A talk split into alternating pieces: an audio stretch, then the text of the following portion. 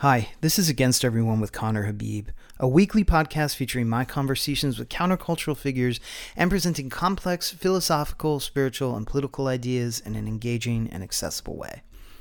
Well, friends, as the year comes to an end, we find ourselves surrounded by, or maybe being, people who are holding on to seemingly incommensurable sets of beliefs and ideas.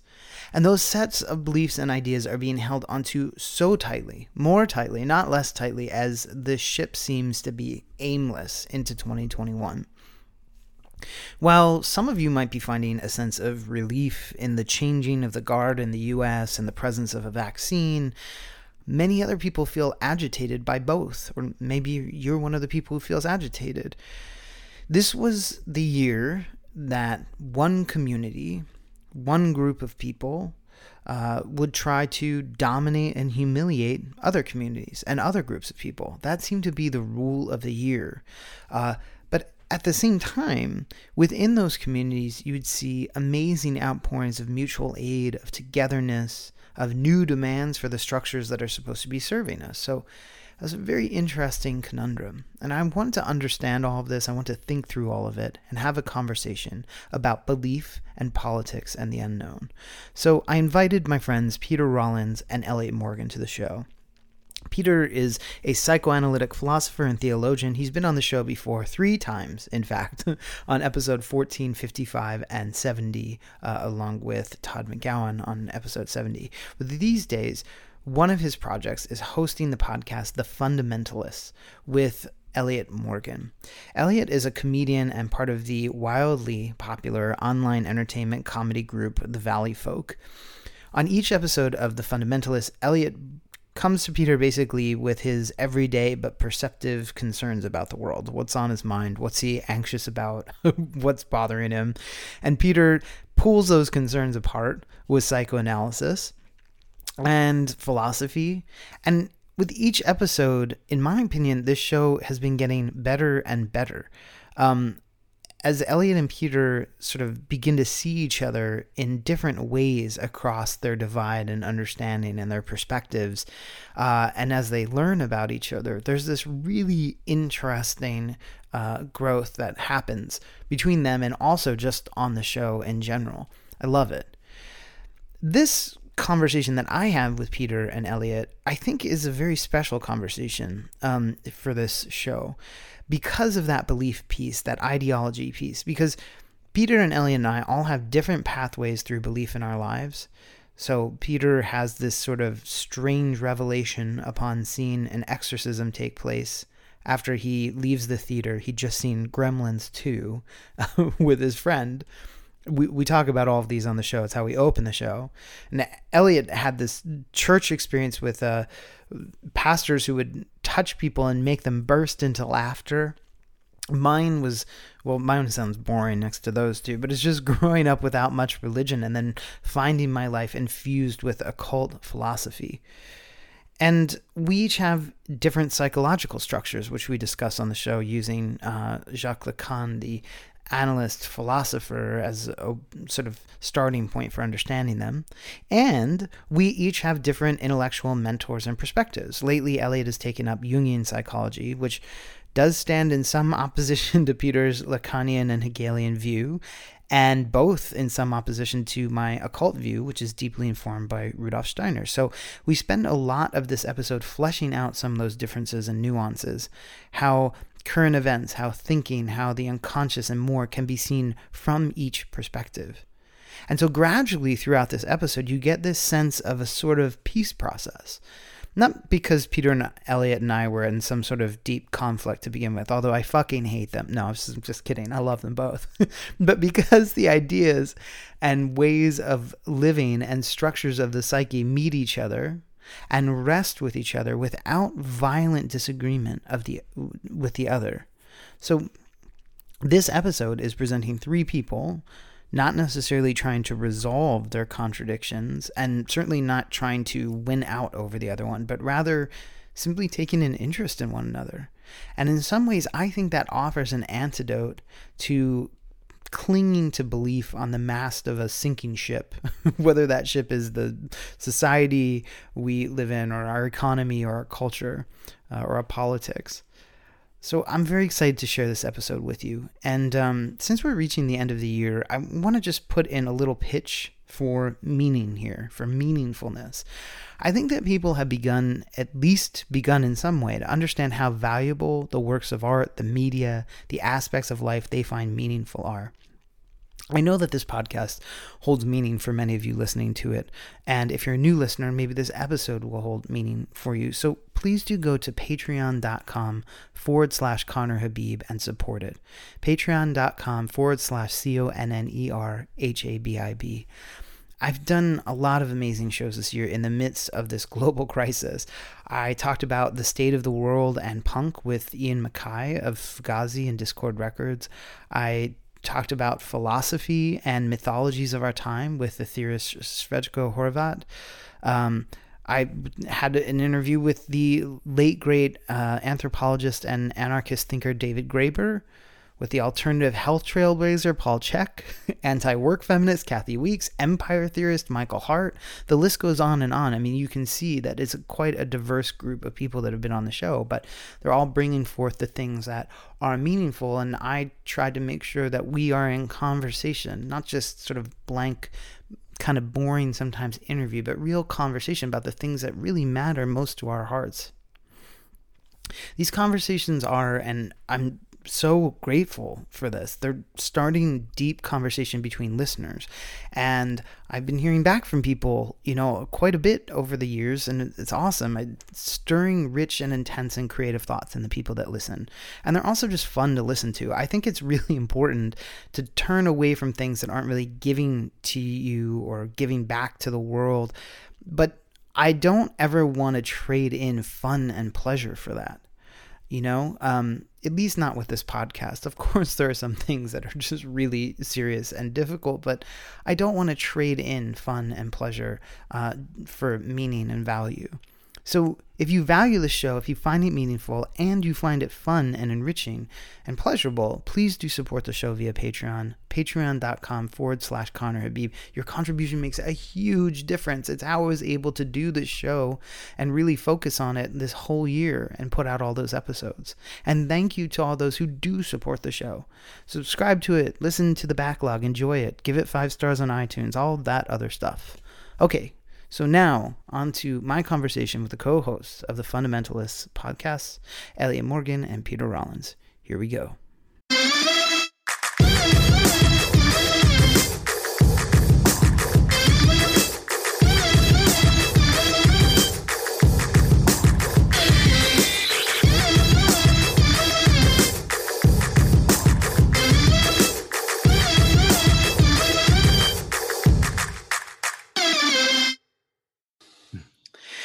Hey, everybody, it's Against Everyone with Conner Habib. Hello, Peter Rollins and Elliot Morgan. Hi.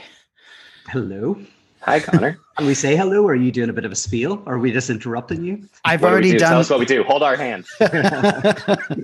um, it's going to take a lot to get through this one, folks. Um, no, I. uh, so, what I wanted to do this episode was something a little different. Um, I wanted to start with our sort of journeys through belief, how that relates to our belief in God, and sort of take that into what we're viewing as happening now, how belief is affecting the world for us, but also for others, how that's playing out. But I think I wanted to do that because I realized that the three of us have very different sort of probably belief progressions in our lives and where we've ended up. And we've all obviously, well, Pete's kind of the fulcrum, you know, between you and I, Elliot, but we've all sort of interacted um, mm-hmm. over this topic as well. So um, maybe, Pete, since you have talked about this um, so many times, maybe you could start and trace that. Make Pete do it. Yeah, yeah. Pete, you start. Oh, wow. Yeah. Um, okay. Uh, I suppose actually I grew up in a very um, kind of like a secular household uh, where religion was quietly there. My dad had a very quiet belief in God. uh, but it wasn't really something that was talked about. And I actually don't think I seriously asked those metaphysical questions at all in my youth. Um, I wasn't the smartest kid, uh, failed every exam, never thought about anything that serious um, until the age of 17 when I went to see Gremlins or Gremlins 2 at the cinema. And I came out of the Gremlins. I came out of that uh, with a group of friends, and there were some people doing Jesus mimes. Uh, and I'd never seen this before.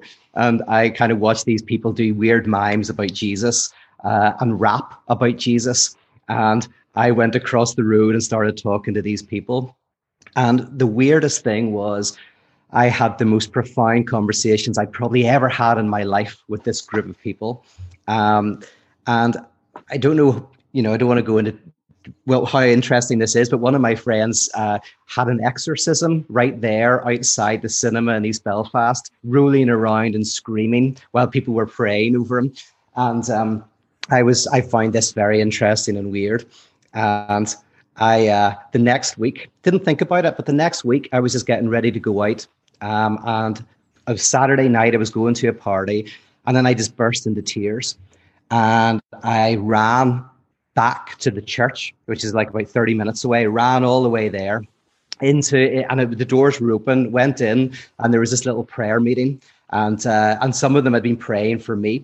I didn't know this, but I had this kind of like very tearful experience. Um, weirder things happened, but anyway, that was when I took an interest in God and religion. And now I don't have a traditional belief in God in the same way I did, but at that age, that's what birthed my my interest in these questions of uh, the nature of the absolute, uh, the nature of God, and then I started eventually studying philosophy. Yeah. So for my part, I would say, you know, I grew up um, also I grew up in an, a completely a-religious household. Um, my mother was raised by Gideons, the people who placed the Bibles in mm-hmm. hotel dresser drawers and all that. So she was raised by fundamentalists, not your podcast, but uh, actual fundamentalists. And she, we would have known. Yeah. Thanks for really we doing a number on her. Yeah. Um, and my father is from Syria, so he was from a, a very small village in the mountains of Syria that had a kind of blend of Christian and nomadic people's beliefs. And so when he immigrated to the US, there wasn't really an approximate you know religion. There was a, a, syrian orthodox church eventually where sort of near where we grew up but it wasn't the same. And so i was kind of just raised with nothing although my mother took me to uh you know presbyterian services every once in a while I was like do you like this? What do you think but in the meantime, for some reason, I mean, I grew up in a very religious area um, in small town Pennsylvania. For some reason, that had seized my imagination, and I was writing always these little essays about religion and basically ontology, like you know how how does the universe work, all that kind of stuff. And uh, I was always interested in it as a philosophical question. Um, but as I got older and older, I found myself becoming more and more actually Christian, um, devo- devoted not through uh, any sort of church services or organized religion, but through uh, esoteric and occult Christianity, which is now pretty much infused almost everything I do and, you know, my, my worldview and certainly this podcast. Um, but it's so weird that it is probably unrecognizable. You know, I'm definitely going to hell according to other Christians, you know, so it's unrecognizable in some senses. Um, but it, things right. Yeah.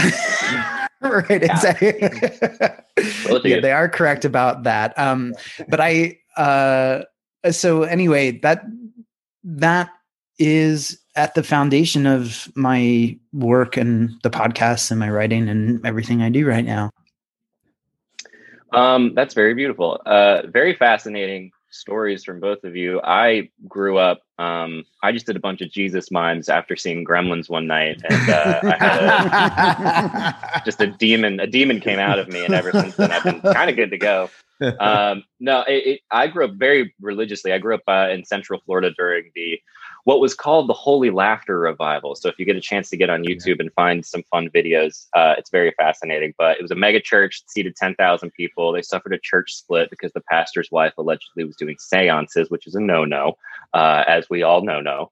And uh, yeah, I went from being devoutly sort of Pentecostal Christian, which actually we just watched um, I saw a documentary called Alabama Snake, which you guys should check out. I mentioned it to you, Pete, but it's about a snake handling preacher who like tries to kill his wife with a uh, with a rattlesnake. It's very very fun. But uh, I grew up during that, and the whole time I was just like, something about this whole thing doesn't make sense. It seems a little uh, strange to me. And then I went to an arts high school and did acting, and then studied zoology in college, and then moved to Los Angeles, and then all of those different experiences uh, sort of chipped away at different areas of belief that I had from uh, young earth creationism um, all the way up to sort of the monotheistic uh, God with singular Son, Jesus, who offers salvation. But I think it's still rattling around in the back of my head all the time. Uh, and I kind of like that. It's very fun. And now I've gotten very into Jung, and I'm studying all about that, the different God images and that kind of thing. And it's uh, it's been very enlightening and very enriching. But for now, I'm just sort of um, I mean, Pete and I have talked about this before. It's like I just enjoy. I don't know. I'll, who knows what I'll believe in a year from now or something like that. I just like switching it up and see. Right now, it's mostly aliens, so we'll see how it goes. okay, so a few things. One, I will definitely get into Jung versus Freud versus whatever yeah. the fuck it is I believe because I'm sure that that I, I, was thinking you were you were Deleuze, Elliot's Jung, and I'm Hegel. That's what I was thinking. no, I'm Steiner, which is even oh yes, of course, worse. that's right. Um, Sorry, but yes. but uh, but, but yeah, I mean, I yeah, it's in that that that tension is going to be pretty interesting. I also love the Freudian repetition of talking about a guy who's trying to kill his wife with a rattlesnake, and then later you said the Christianity still rattling around in my head. Oh, um, very fun. oh, now we're going to psychoanalyze Elliot. Honestly, don't call me. I'll start crying. I do. I well, love that. But but maybe I think the place I wanted to start, and maybe this is um yeah, I think this is the place I want to start, which is your friend Peter having the um, exorcism on the street. Hmm. Um, now, I would say in that moment, there's a little bit of a yeah, there's an interesting interpretive uh, piece for us here because you know uh, definitely Jung and collective unconscious and archetypes would have a certain take on uh, what possession means. Certainly, I would as someone who has these occult beliefs, but also, so would you as someone who's really into psychoanalysis, you know, Lacanian particularly, and well, we can get back to Hegel, but the but I'm wondering, you know, when you witnessed that at the time, and your friend also, there must have been a sense, I guess, that that was true, that there was actual like spirit possession, and that the spirit was banished by the presence of the people outside the theater um, who helped them. And so, what happened for you in that moment and what happened for your friend? And had your friend talked before about i feel like i'm possessed by something or was it just that was all spontaneous the possession event and the mm-hmm. and what happened there? Yeah i mean it's very question. spontaneous. I, there's a few interesting things about it is i had no language to understand what was going on because i had never even really considered religion. I didn't believe in god but not in the sense of like actively not believing in god. I just never considered it so it was very weird for me watching this convulsion.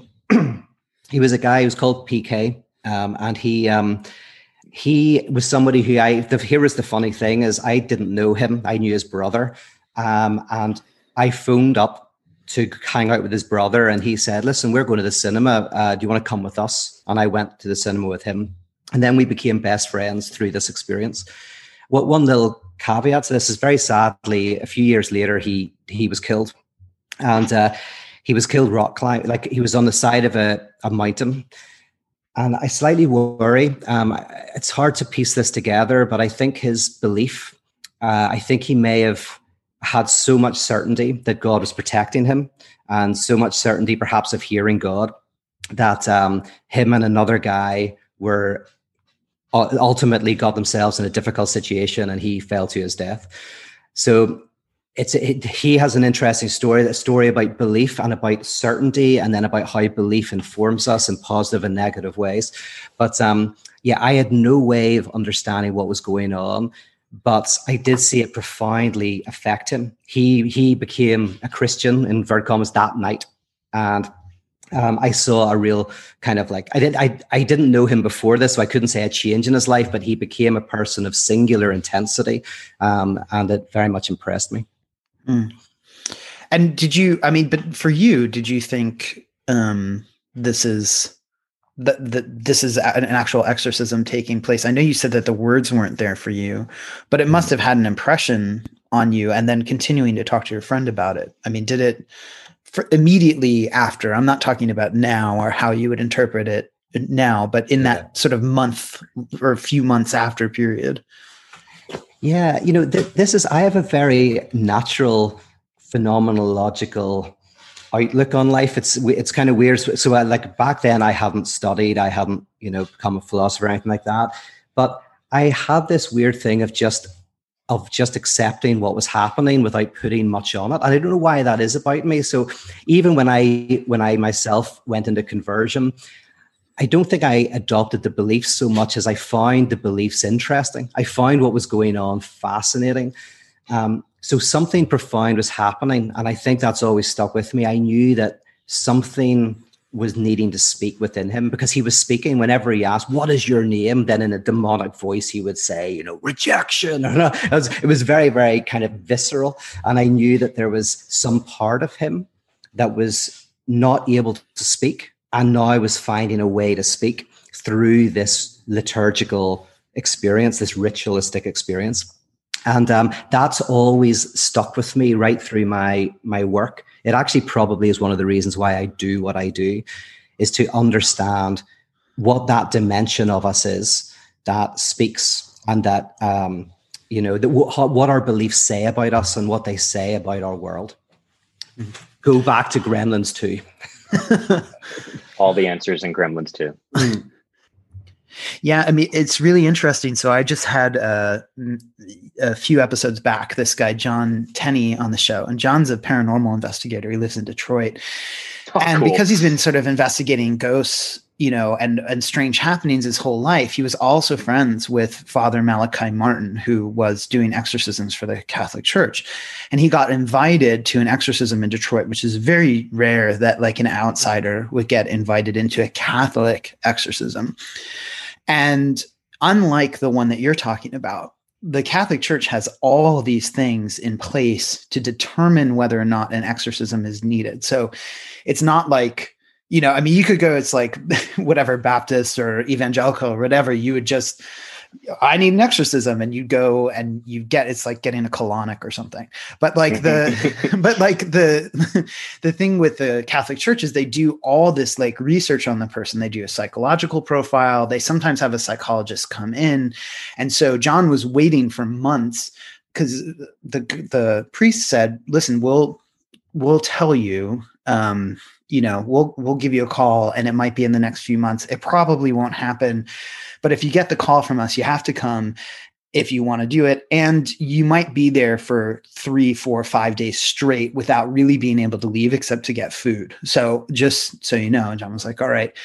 And then he went, you know, they called on him and he went and they said, and he said, like, it was this really grueling, crazy thing where the person had just contorted into all these sorts of forms and voices and all that. And in a way that they had already been screened for all the things that you would not that you might necessarily apply to this is the unconscious coming out i, I mean I, I, don't think i mean de- definitely like my, when i approach anything in my work uh, beliefs or something like exorcism for me you have to be a you have to be a literalist you have to you don't come in with your own preconceived ideas of whether it's possible or impossible you let it speak so that's what i meant by the phenomenological attitude is mm. i think yeah if, if someone comes in you know, like so even when an analyst listens to a dream, they don't like ask whether the things in the dream literally were seen that day or not.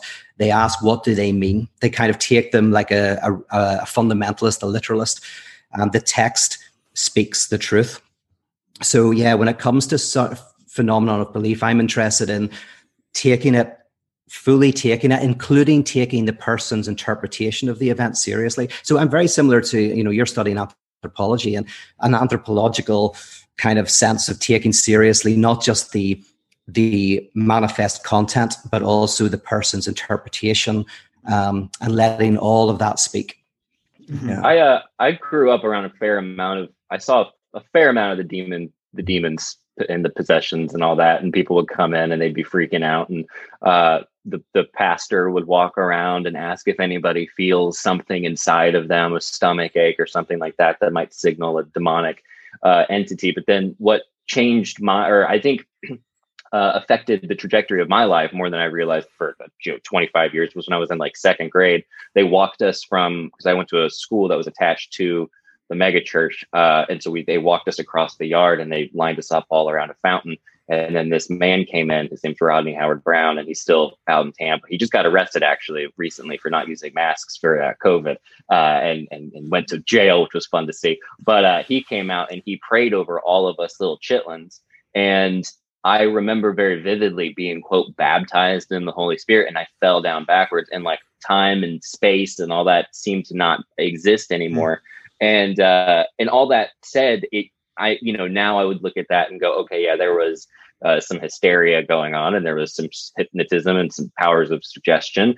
But it's but now knowing that now doesn't doesn't change how much the experience itself affected me growing up. It, it uh, impacted the decisions I was making. It impacted my social life, especially as a teenager. I was growing up through through puberty, going like, well.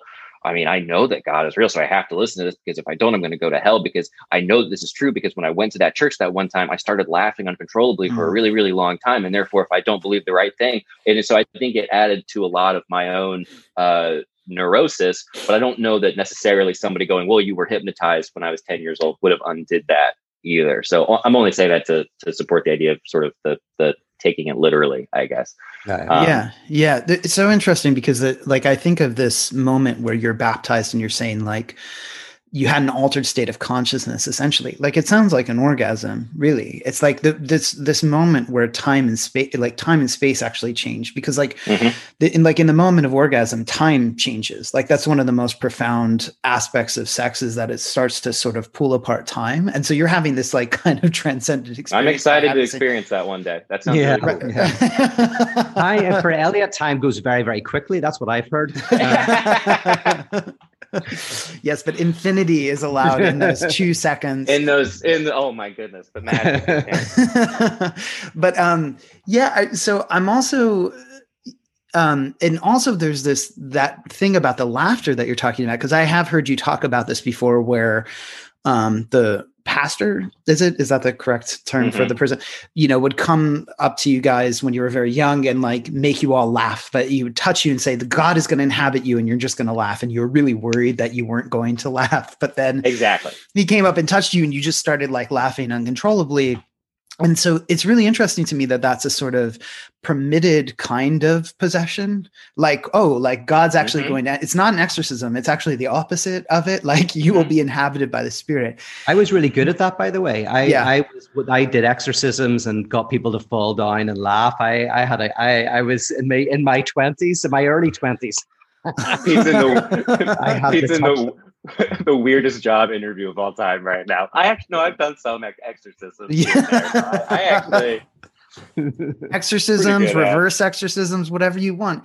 Yeah, but there's okay. you know there's this re- there's this really great um so Alejandro Jodorowsky who is a film director and he's probably at this point best known for being someone that had almost directed Dune.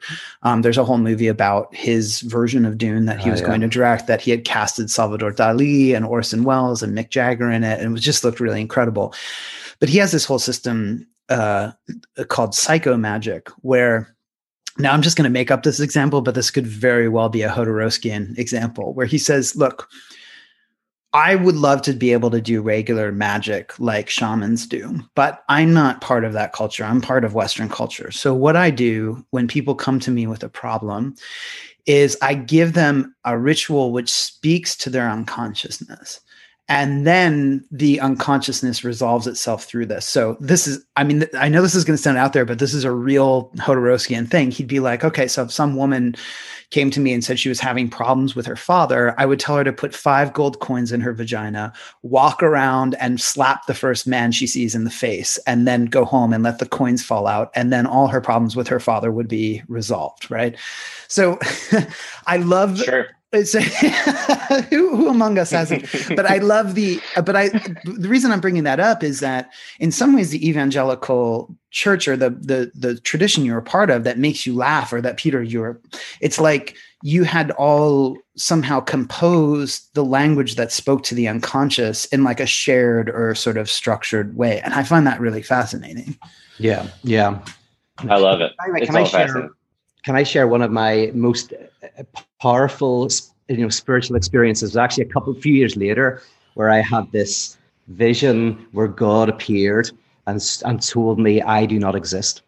So God God appeared to say that that God did not exist, um, and that's kind of like that was actually a very profound experience, which I think you know was something speaking, something.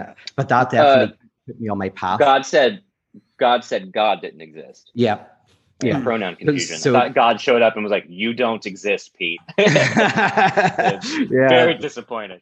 Yeah, um, but that, that's why Hegel always interested me because Hegel's kind of that's a very Hegelian type of insight where God is.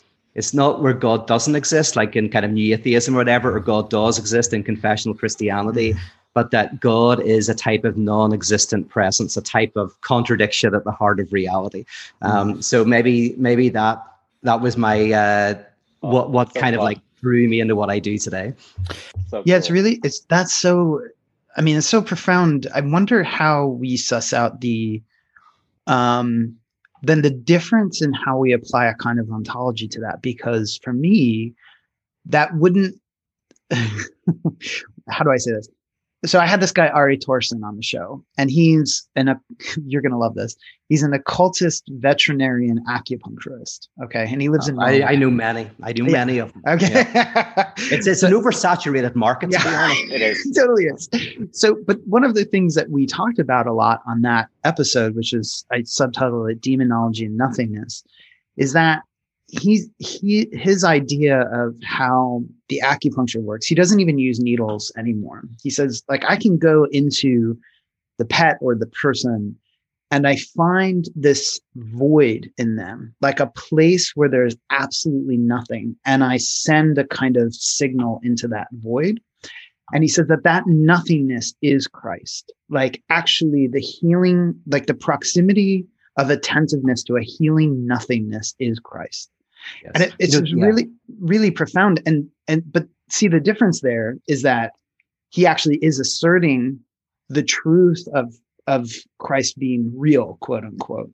Whereas I think you're saying something different, which is uh it's not exactly real, right? And then and then it, it's something else, like something else is happening there where you can assert the truth claim that Christ is real by saying that there's this nothingness there. Does that make sense? Yeah, although I would say that I am. So I would say that, you know, the difference between Kant and Hegel is yeah, Kant maybe has this notion of God as, you know, unspeakable and noumenal or whatever. Hegel's notion is you can positivize the negative. So actually, mm-hmm. I, I don't mind actually the way he's described it. He reminds me actually of Thomas Altizer, who who basically like the, the the the devil used to be associated with nothingness. I mean, with mm. Aquinas, the idea is that evil is a lack it's a privation. You know, if God creates everything, then what is evil? Well, evil must be something that that is not the creation, but is a, a, a, gap within the creation, like a hole in your sock or your shoe is what lets the water in. But actually, Altizer does it, you know, talks about how, well, no, the nothingness, um, God can be described as both being and nothingness. Mm-hmm. And that actually evil is the inability to embrace the nothingness. So evil becomes not a lack, but an ability, an inability to grasp the lack. So, I mean, yeah, I definitely would have, you know, I'm not, I'm not, I think there's, there's interesting differences probably obviously between the occultic Christian notion and my own. And I would say this. I respond. Like I'll ask you a question. See what you think. Is it fair to say that that the difference between us uh, would probably lie in, in the fact that uh, the occultic kind of approach it ultimately thinks that the lack is not foundational it's not ontological that that there is a there is a fullness um, and a, a, a, you can lack the lack.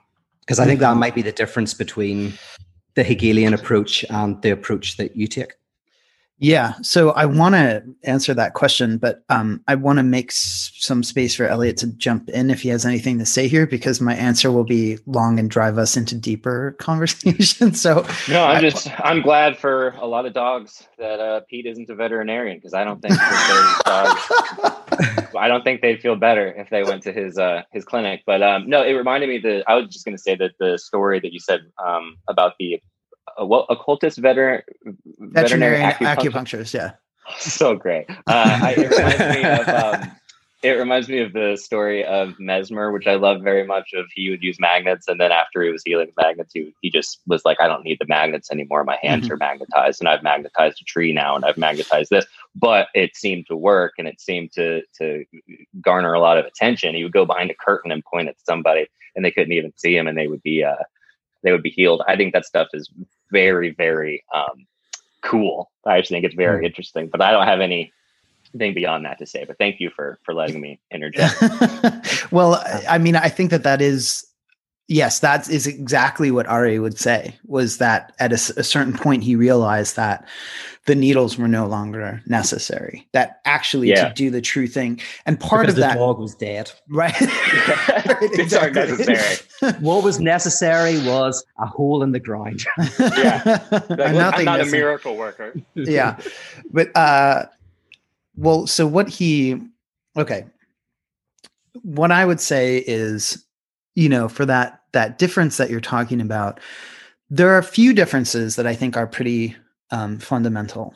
And one is that your relationship to the property of the lack would be different because you don't accept that death is an end point. So there's a problem there already with how we would conceive of the lack because there's a perpetuation of life into reincarnation um, and and also a life between lives. So when you die, you actually have a life between this life and the next. Mm-hmm. So you could see how that might trouble the concept of the lack a little bit, especially in the ways that is popularly talked about by some people who do psychoanalysis oh, oh, no. as, as relating oh, to death. Only that? if the only only if um only if the lack is connected with an up an, an upcoming death. But if you if you if you have an idea that death always is already within life, then right. I think you know but anyways i just wanted to throw that in no no that that's true i'm not actually talking about your point but just some psychoanalytic points and cer- certainly ernest becker i think you know which has informed psych- psychoanalysts where a lot of what we do is the avoidance fear of you know co- concept of an upcoming death but actually rudolf steiner says this really amazing thing that we all carry around our own deaths within us which you could adam phillips could say something like that i mean psychoanalysts oh, yeah, yeah. could easily say central. something yeah yeah you know um but then the other thing being that, yes, I think that there is an idea that the lack is actually contained in an even bigger sort of mm. structure. So, in other words, what psychoanalysis wants to do, which is come to terms with and embrace the lack, there is an idea that that's actually already a completed task that somehow that the that the universe or whatever you want to call it itself has already completed or embraced the lack for us and that actually is one of the principles of christianity that the lack has already been overcome by the death and resurrection of christ yes so that, that would be yeah, the occultic reading, yeah, not the Hegelian yeah, reading. Right, right, right, right. Uh, this is good, yeah. Yeah, and so I, I mean, I, so for me, when I, whenever I, you know, obviously psychoanalysis has played a huge part in my life. So for people that don't know, and for for Elliot as, as well, like you know, I did four years of Lacanian uh, a psychoanal- psychoanalysis, right? So, and this is this interesting difference between Pete and I too. I think is that he came, although you've done some analysis, like you've mostly come to it through the philosophical perspective, and I came to it through, you know, this uh, process. And I think that there are benefits and you know, and and and different challenges from each side of of that. Um, but I think that so psychoanalysis for me serves that purpose of living and understanding the lack in that way, but also then just sort of adding maybe you would say taking away, but I would say adding this part where it's like actually the lack is already embraced. So what does that mean? There is actually a fullness there that's filled in yeah. by something that is difficult to point to that might not be us that actually might be hidden in the lack from us in a way that we can't quite get to or, or so on and so forth. So yes that's why, that's why I, I think well. i'm more of i'm more of an occultic uh, veterinarian. Because I take it more seriously that lack that he finds within the animal as foundational yeah. Well, so I want to just divert something real quickly before we get too far away from it, because I wanted to pick up on another thing in Elliot's story, which maybe really relates to this.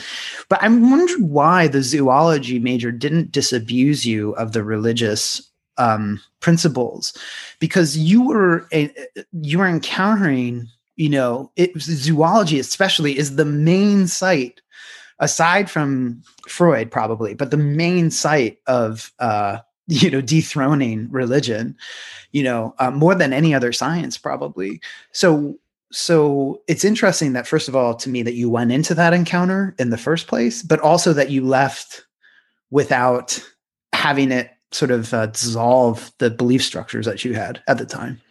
That's a great observation Conner. Yeah i've thought about that recently too. I think it's very interesting that something in me was was um went headfirst into uh, studying, especially growing up doing art and acting and that kind of the humanities world, and then just leaving all of that and going into science, which I had no experience with throughout growing up in, in high school. So uh, I was kind of I dove into the deep end a little bit, and there was a heavy emphasis on evolution and ecology and all that, and it, it definitely. Um, it was a struggle and it, i was just very stubborn. I was also i got married when i was 20 years old. I was very very determined to be the good kid who did things the right way. And so zoology for me was the gateway to get to veterinary school which was a gateway to have a nice suburban life because i thought that's what i was going to do.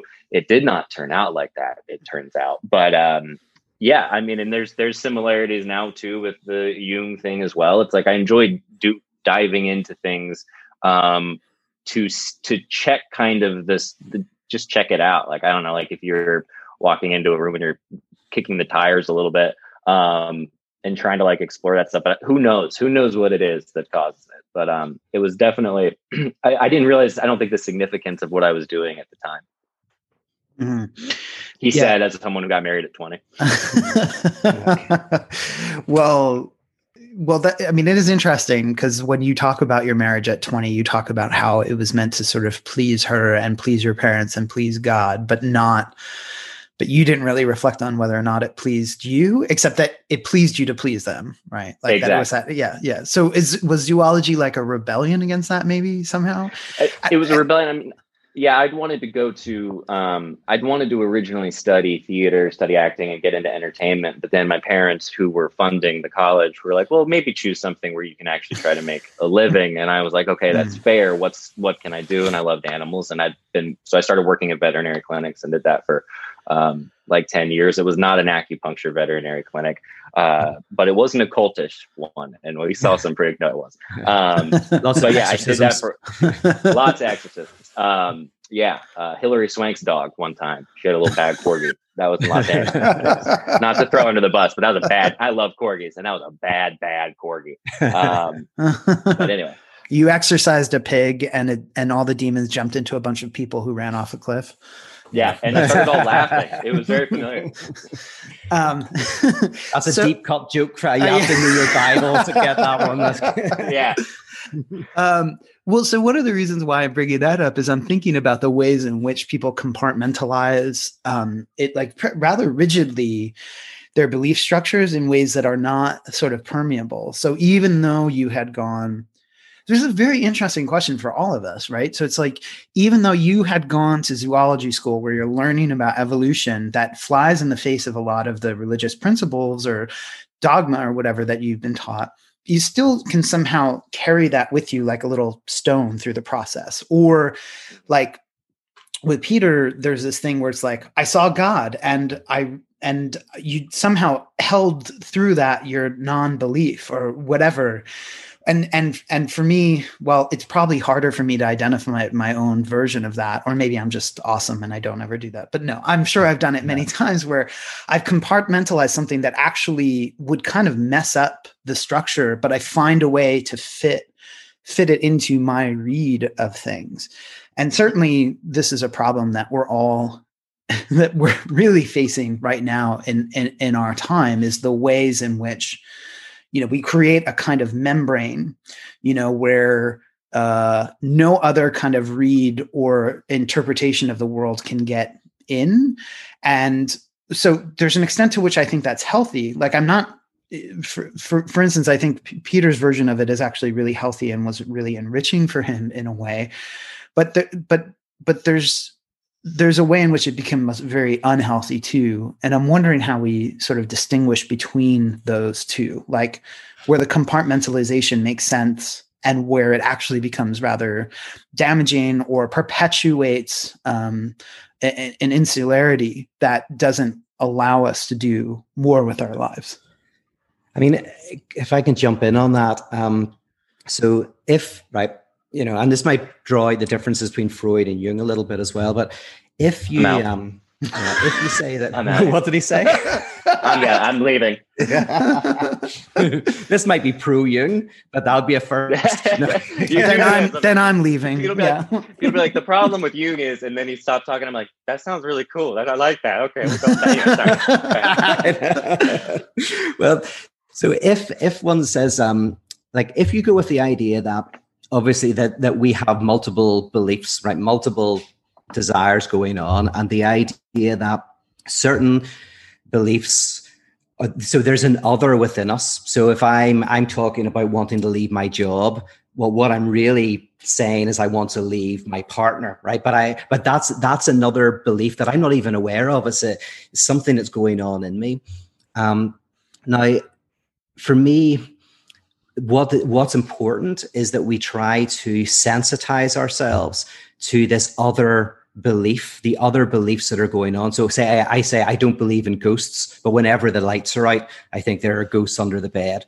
Or i think always think there's intruders in the house whenever i hear something a creak right? You're like well there's there's some beliefs that are going on because the, the intruder isn't in the house the intruder is inside you right? So unless, of course, there really is an intruder, and uh, you, but and they really are inside you, yeah, yeah, uh, yes. Tell so, that to my shadow person. Yeah, uh, but like. If uh, if someone is constantly thinking there's someone in the house, you know, you go like, oh right, there's some there's there's something inside you, a, a belief, something that's going on, it's disavowed. Um, my thing is, the healthier a person is, is the more that they can basically come to see their beliefs and desires and not like disavow. The more you disavow them, the more they more they appear in the real, the more they appear outside you. And mm-hmm. for me, the slight difference between the more occultic dimension and the Freudian dimension, see if you agree with this or not, is the occultic dimension, the, the unconscious, that these beliefs are lie lie within us. You through meditation and reflection, you can access these.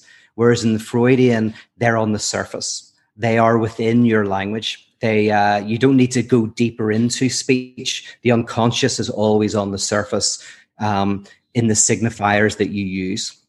Mm-hmm. But um, that, if I clarify what I mean, when you're talking about kind of belief, it's I'm almost saying that we don't know what we believe. The first right. step is to um, is to become more sensitive to the beliefs that we have that we don't even know that we have. Um, mm-hmm. So yeah. Yeah, yeah. I actually think that what you're saying is more Jungian. Like the the idea that it's inside us and we can access it through a kind of process. So the occult version. Well, yeah, that is Jungian, but I'm not saying that. Right, right. But you said that's the more occultic version, and I'm just sort of separate distinguishing between the oh. two because what I would I say, put, and, I put them together. But yeah, they're, they're actually the, so, the occult is to, also totally opposed, opposed to to Jung in its in its way. There are versions of occultism that really dovetail well with Jung, but not mine. Um, mine is just pure hatred. Um, but no, I, I, but I, but I um, archetypal hatred, one might say. But no, I um, you know, for the the occult version is like your thoughts are actually not your own. So the human being is rather, and and there is a lot of commonality with Lacan. In some ways, I view Lacan as a combination of Freud and Jung, which I think would piss off a lot of Lacanians. But like the the human being is an address where spirits congregate, and their activity is our thoughts. So um, we might you might name that social forces. Like to me, the big other is a way of designating a spiritual, actual spiritual entity. But the the the and, and, the disbelief or the be able the, well anyway i don't want to get too deep into it but but but the voices that you hear in your head that you call your thoughts are actually um there's sort of spirit locations for the active flow of thinking to move towards and through and you don't m- most of your thoughts aren't your own. Hmm. some of them are but it's very rare. It's very very rare to have your own thought. And it's very rare to even have your own feeling. And it's also rare to have your own purposeful sense of action. So in that sense it would actually agree with um, with psychoanalysis freudian psychoanalysis in a sense where yeah. we don't know why we do the things we do. We don't know. But but you would name those spiritually in a certain way and sometimes you wouldn't ever be able to identify which spirits or whatever but well, the, well how does this differ from archetypal ideas of, of different right, well you tell patterns you, you, tell me because I, I i think that there is a difference but i want to hear what your version of this is so i i yeah. mean i'm brand new to it but it seems like it that choosing slightly different words for like parallel definitions like it, it my understanding is uh at the base level of archetypes is that they're just instinctual patterns of behavior that predate language and they allowed us to reach a certain level of civilization and society that allows us to not kill each other um, and so, what, as a result, then what we do now in, in life, most of what you do and is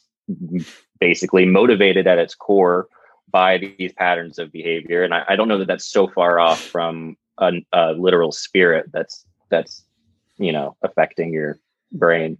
But I don't. I truly don't know. Well, uh, what if I put it like this? By the way, I think Conner, you're describing very well what in Lacanian would uh, Lacanianese would be called a psychotic structure. The, mm-hmm. the, person who is very aware of themselves as a yeah, as a thing. But what what if I wonder if the difference between the three positions is this? So the, the Freudian position is the unconscious is on the surface in the chain of signifiers. Um, whenever I say the world is falling apart, I might also be saying, I feel like I'm falling apart, but I see it externally in the world because I haven't seen it within myself. Then the Jungian notion would be that the the archetypes lie kind of in a, in a depth, right? Depth psychology. So you can access, uh, discover, or activate these archetypes in the same way that someone would activate their um, kind of epigenetics through putting themselves through a very extreme sure. situation. And then, Conner, you're saying that this depth is an actual connection with a type of spiritual world. Yeah, I mean, I think that that's I think that that's pretty well fleshed out for sure. Um, and that's why you're both wrong and I'm right. yeah. you know, yeah. You, you know, the only thing I would the only thing I would say is that uh, the, what, what, would I what would I add to that? Because you're seeing that the Freudian stuff is this, it's almost all on this, it's all on the surface in its weird way. That there's kind of nothing. Are you saying there's nothing underneath it? Yeah, for the Freudian, you can't meditate your way to the unconscious because the uh-huh. unconscious uh-huh. isn't a higher consciousness right. or an enlightened consciousness, but rather a a something that hitches a ride within your speech, within your signifying chain. Mm-hmm, mm-hmm. And so for the Jungian, that's not as fun to me. Yeah. so, so, the Jungian idea is then that um, and I know Elliot, you're saying that you're new, but you're still, I'm sure, better at that version than either Pete or I. So just go for it. I mean, um, I'm better at that than the, what than what you guys know about, which is say even less. Um, but I, I mean, my understanding from the Freudian perspective is that it's basically it. You know, your psyche is is contained solely inside your head. There is absolutely no permeability from you know nature, from spirits, or anything like that. It all kind of happens um, in a closed system in the mind. And then you, my understanding, would expand the psyche to include Um, the I mean, I think later he went and expanded it to all of of nature, which my understanding would then that would sort of fit very well with what you're talking about, Conner. But I don't know that it would be the same sort of like like actual metaphysical spiritual thing, or if it would just be something else that I don't know yet. Yeah, I mean, I think that that's I think that that is like the it sounds like a slight difference, but it's actually, in, to my mind, a rather large difference, which is that, you know, um, the the spiritual beings which might be contained in archetypal or collective ideas for Jung are actually they have their own sort of beingness and it's not the same as the human being.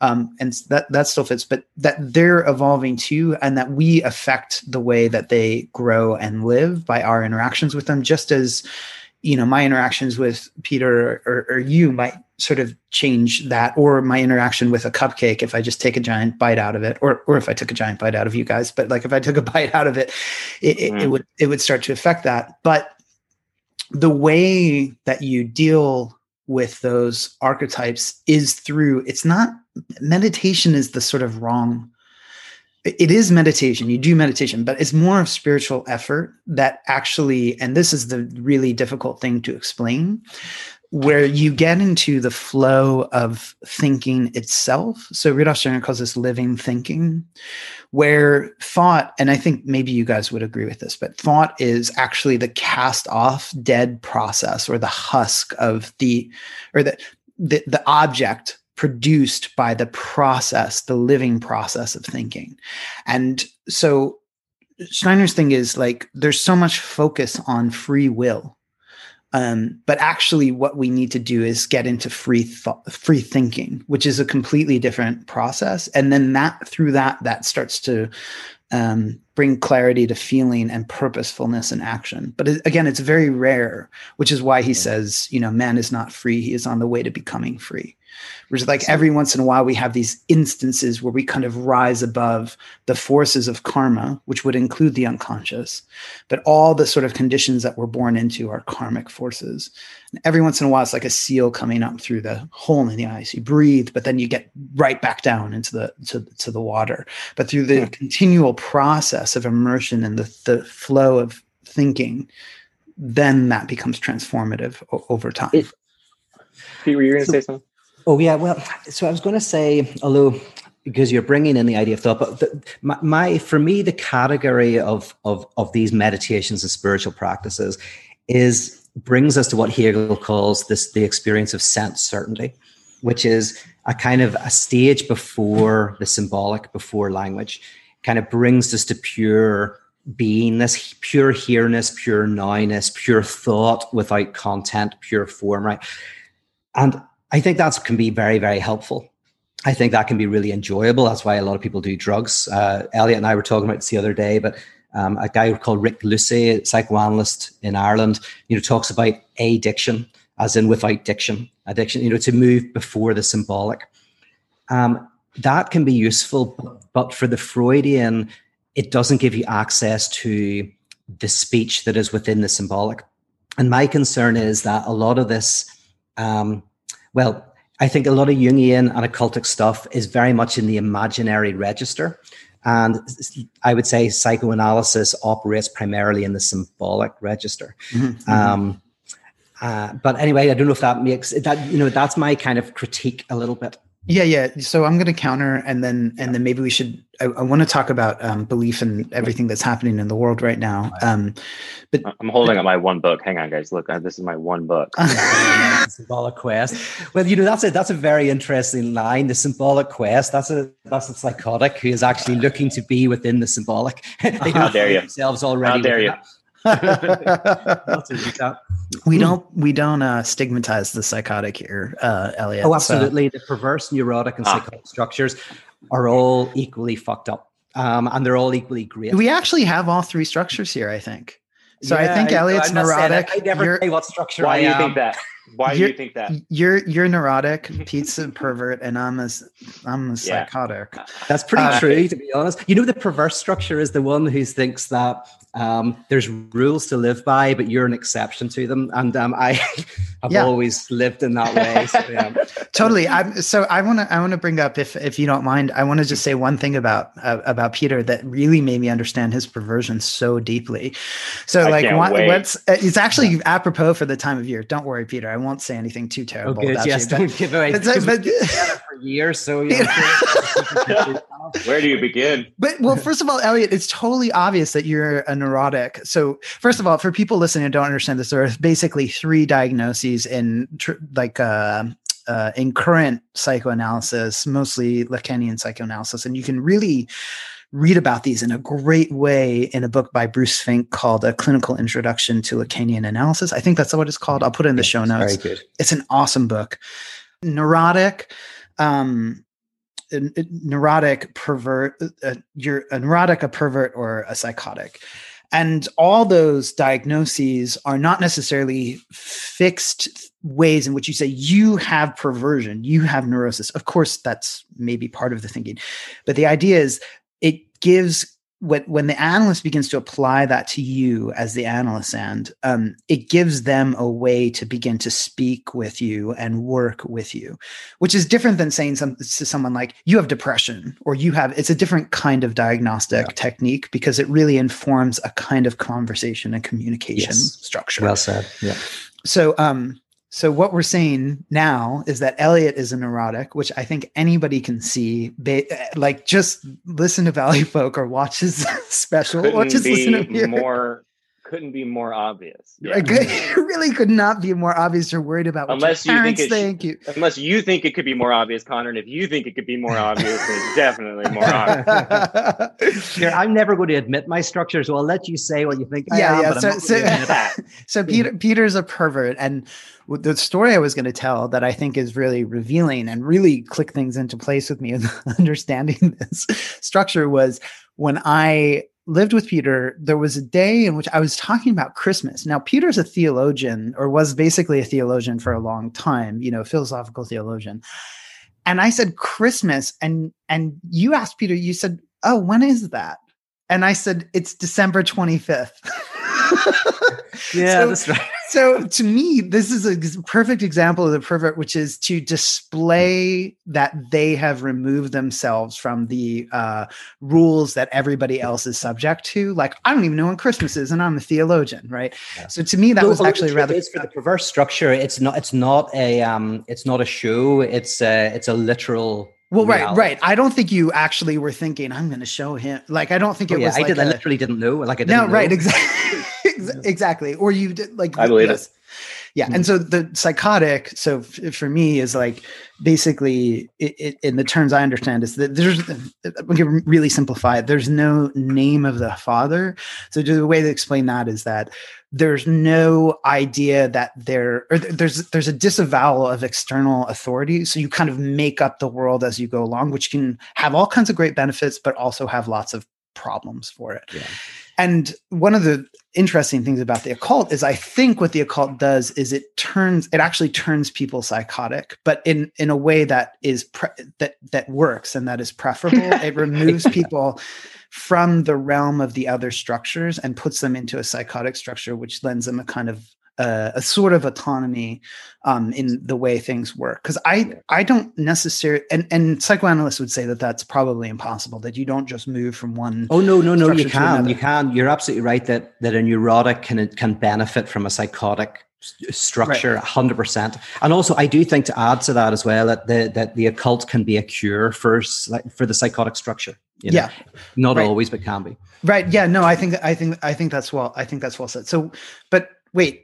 I what was I what was I saying? So I was saying there's the collection of all of us, so all three uh, stru- structures here. But where was that going? I was going to talk about. Just the the band, the boy band that we're starting.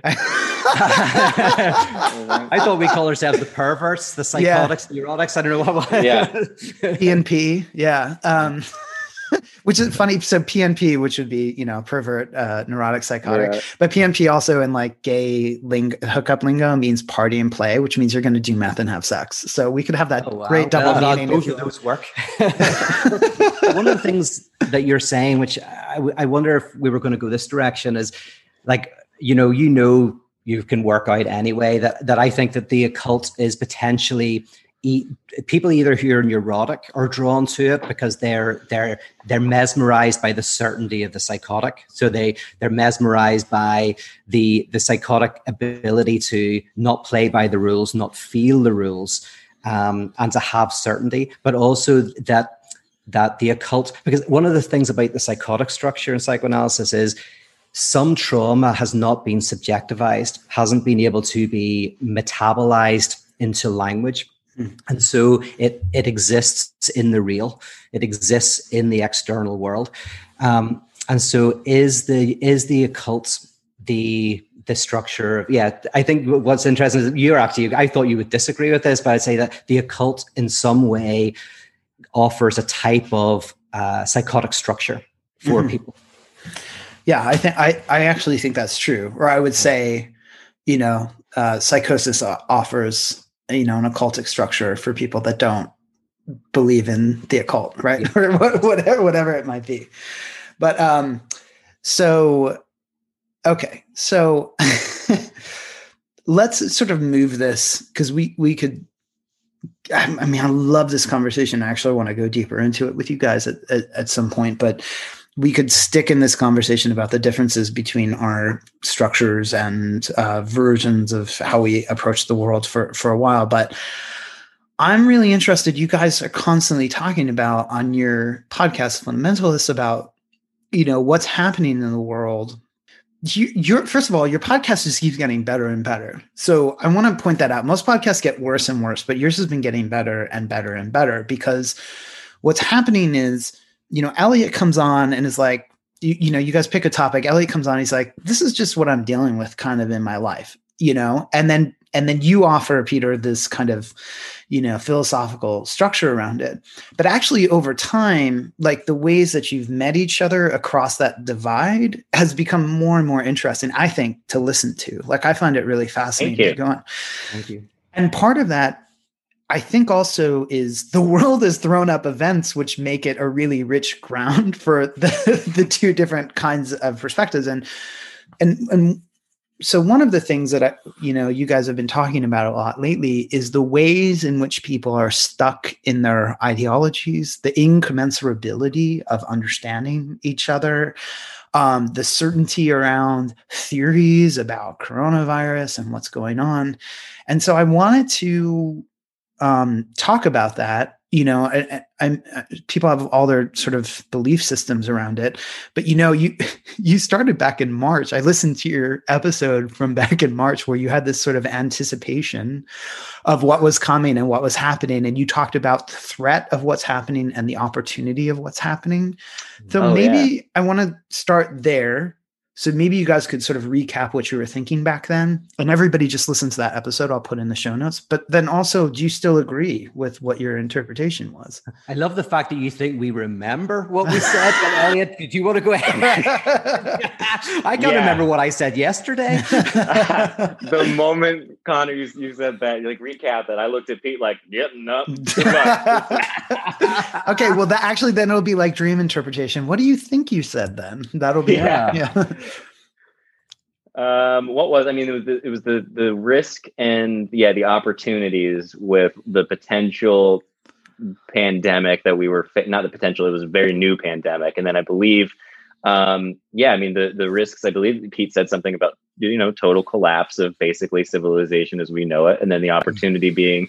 I don't remember, but my guess is Pete was probably like, "But the good news is that that's probably a good thing or something." I, I think it was it was um, yeah. Do you remember what your what the what the positive was going to be? Because I can't remember it now, especially. Uh, Conner, you might have to spark us off because you listened to it more recently than we said it. Well, there was this one moment, and actually, this is a great thing for Elliot to talk about. I think, which is, um, you were like, um, I had this show in DC in April, but that's that's a little ways away. I, I, think it'll probably be okay. Or you said something like that. And oh and this yeah, is, it's so funny.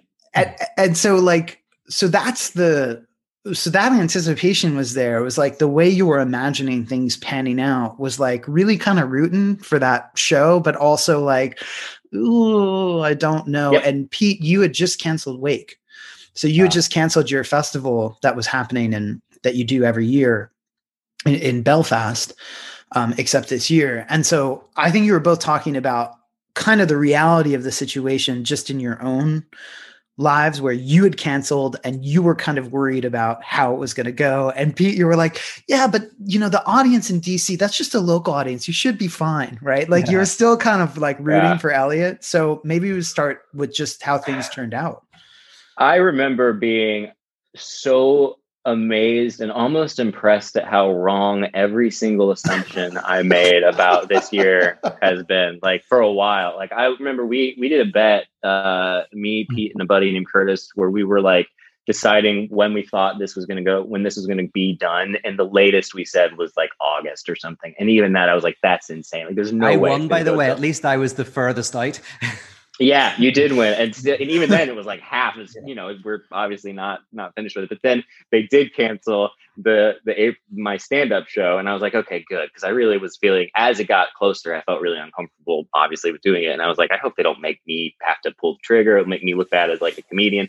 And so when they did, I was like, thank God. Then they rescheduled it for December, um uh like a week ago. And i was like here we go. I was like we're gonna do it. And of course they just canceled um a couple weeks ago. And th- this time there was no postponing. They were just like yeah we're you're just not gonna do that. But, but in fairness is, that was because nobody wanted to see you do your stand-up. Exactly. Well i had no I, they were like we need people who do jokes. We need people who are fun and you're not that. Um and uh but no i mean stand-up in general just has been um really decimated by the, the, the whole situation and comedy clubs and and I mean everyone has you know you all know this but that's the one I'm closest to so I'm um, most privy to it. But yeah it um I've just been I've been wrong about literally everything I think with this uh with this thing. And I think it's um I don't know what Lacan would say about optimism but uh it, probably not a lot of good things. Um but it's a lot of optimist uh, stuff going on where it's like I guess I just make up stuff that I think is going to happen in a positive way and then think I'm going to speak it into existence. And maybe sometimes it works and maybe sometimes it doesn't. Hmm. You're manifesting. You're reading the secret again, are you? this is li- this computer is on a meditation pillow. Yeah. nice. well, um, yeah, just my experience from whenever from March until now about COVID. Yeah, uh, that's an interesting. As far as as far as yeah, threaten threaten opportunity and and yeah, having just canceled Wake and you know your your your feelings around that. I mean, uh, it's interesting because I think retroactively, or at least retroactively, I don't know if you felt this before, but I remember you saying like it was kind of a relief to like cancel the festival, and that's actually the same thing that Elliot just said about his gig.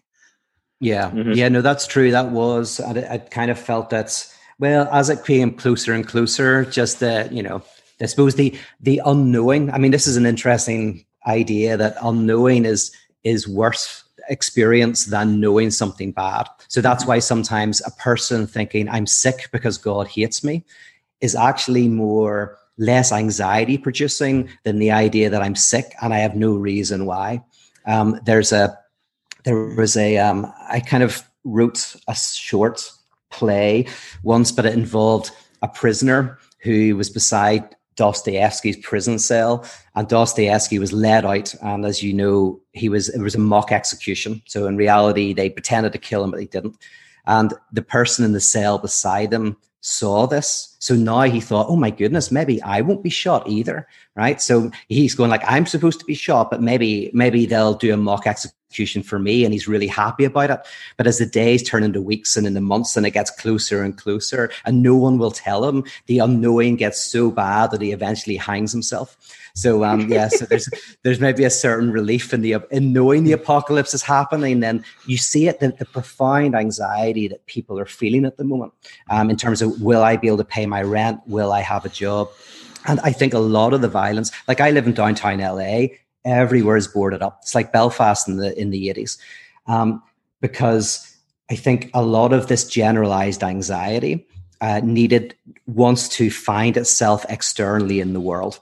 And uh, so that was my concern is that there will be a lot of violence erupting that we will f- so even when lady diana died it was just a person dying terrible thing but the fact that the whole of the country in the uk and, and large parts of the world that that became the external holding place for a generalized anxiety hmm. so i think i was probably reflecting on my slight worry that the anxiety is basically the tool for real change. So that's the possibility of anxiety. Anxiety is always, you know, offers the possibility of change, but also when anxiety is objectified into the world, it can cause a large, a lots of violence. And I was very worried at that time that we would see violence on the streets. And I still am mm-hmm. worried that we could degenerate into a type of low level civil war. I grew yeah, up, we're not, you know um, we're yeah, we're not. We don't seem to be in a good. LA specifically doesn't seem to be in a very good place with the potential for violence right now. Yeah, from what I can tell, because of just heightened anxieties from everybody. Yeah, everyone like strange like strangers. Everyone is talking like so conversational now, which is really cool. There's a sense of community around the fact that there's a singular thing everyone can bond over. But in my experience, it's just out and about uh, in the grocery store and stuff, it does seem like there is just a the yeah. air is a little thicker.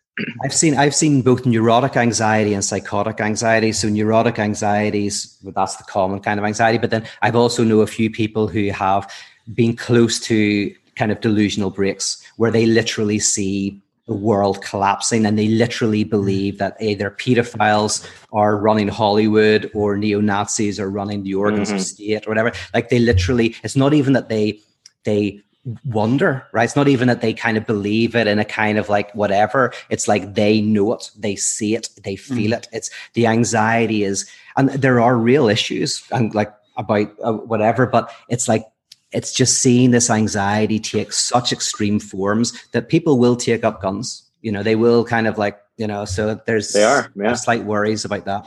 Yeah, it, it's interesting because um, so at the end of 2019, I did my friend Duncan Trussell's podcast, and I had said, "Oh, I love Duncan Trussell. He, yeah, he yeah, yeah, he's great." And so um, he, he, you know, I I said, and this is obviously before the the global crisis showed up. I was like, look, I, I think what's coming this next year, and this is because I have psychic powers because I'm an occultist, but I said, I think what's coming next year is that like actually like the real problem is not going to be that um things are worse than they ever were before but there's actually going to be this occluding force that makes people think that they're worse than they ever were before and so it's the only thing people are going to be able to talk about and that will actually make things worse than they ever were before so I, like I, yeah. I could see that structure sort of rising before this showed up and and part of it and then it just started bearing itself out right away. I mean, really interesting that the year started off with fears about going to war with iran right? So like it surfaced and then it sort of went away and then it came back as you know th- this other thing.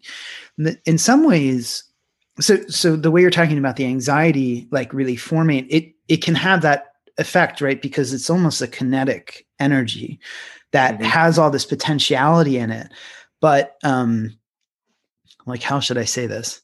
Like the anxiety was always there like it, it was it predated everything that was happening but like you know you had this moment where you slam on the brakes because the whole world seems to grind to a halt in the way we know it and everything from the back seat flies up into the front seat so you can see it for a second but yeah. it, to the extent that you start invisibilizing all those things again that just that just showed up for you then you're in real trouble because the the, the feeling or, or that potential is still there but you've not made a decision to do anything with it and i'm not saying that all the unconscious surfaces and you can see it all clearly and and there's there's nothing that's not you know un- unreachable at that point. But if you don't do something with what you've just seen you're really in trouble. And i think that that's maybe where you're talking about the potential for violence. It's like what actually was done you know with with this moment of a lot of things sort of rising to the surface or or just sort of sensing them or seeing them like wow, like the work structure sucks, the insurance structure sucks, the government yeah. structure sucks, all these things that incubated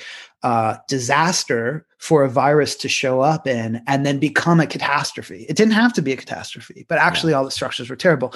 And so then, but then it starts getting driven, you know, it starts getting sort of um, I mean, the media obviously loves this uh, for for various reasons, but it's it, it starts getting sort of uh, driven away and replaced with are you pro mask or anti mask? And that will, of course, turn into are you pro vaccine or anti vaccine? And, you know, the, the, the, I like that Freudian slip actually. Yeah, yeah. Uh, Did you like although my... you're psychologist, you don't do Freudian slips, but there was kind of a slight, slight Freudian slip in there. no, no, I do do some Freudian slips. So there's Very still some, some, yeah, yeah. Only because I've decided to. But the, the, the but the, um, but the, but the idea that like, um, you know, that that all that anxiety that could have been potential is now being redispersed into new yeah. fields or contact points of anxiety is what leads to the potentiality for for, for violence because it's 100%. once again just driven into us because and you know, yeah, I mean, you know what yeah oh, go, ahead. ahead. oh yeah i was just going to say that I mean, something that I noticed and, and I think it connects very much with what you're saying is um right so for Soren Kierkegaard anxiety is the our freedom right? Anxiety is a, is it shows it's the contradiction that subjectivity is. And so kierkegaard wants us to embrace our anxiety.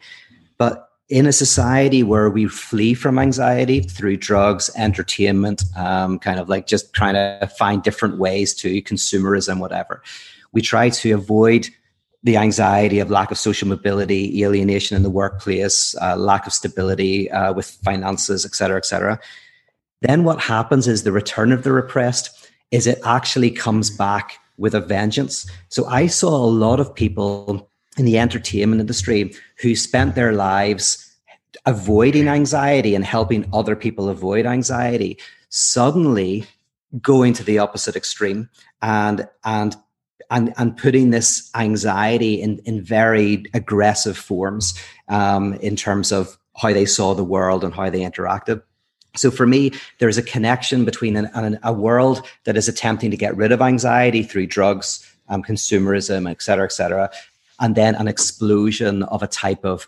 primitive anxiety that sees the enemy everywhere they look, just like a, a someone uh, who's um, uh, phobic sees in the rat all of their fears, all of their anxieties in, in an object so yeah that that was that was my worry is that as you said like mobilizing anxiety is the is the purpose of psychoanalysis really mobilizing anxiety for the good for transformation. But if we don't do that we try to avoid it.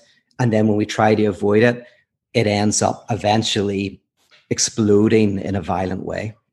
I kind of feel i mean in my just in my experience it's part of the going back to school and trying to give myself some sense of structure was largely a result of the the pandemic and then the overall just um, the racial tensions that popped up and and uh, and it, it, it made me go okay uh, I I have like 30 to 40 years left of doing something and I can either do something and kind of bolster what I'm doing in some way intellectually and also allow myself to dive into something.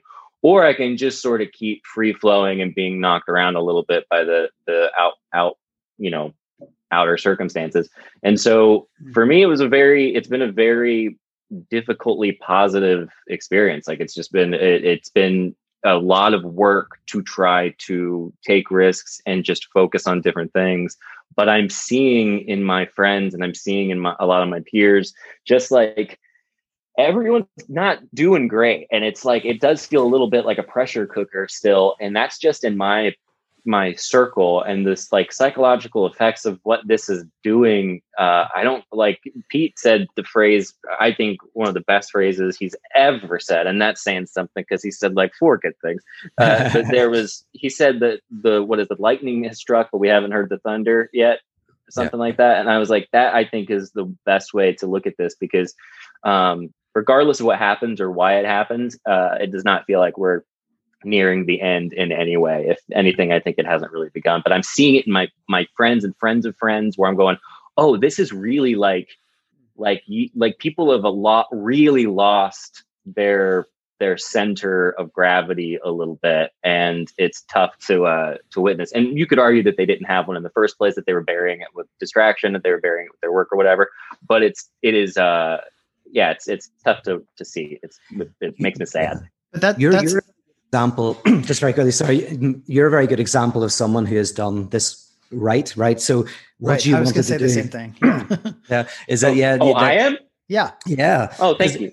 because yeah what you did is there was an anxiety that erupted in society and instead of getting through them by the waves of that you then it, it actually led you into education to understand to reflect um, just to there's a an analyst i like i don't talk about very much but I, wilfred Bion, he's a really interesting analyst and he talks about he talks about beta elements alpha elements and alpha function.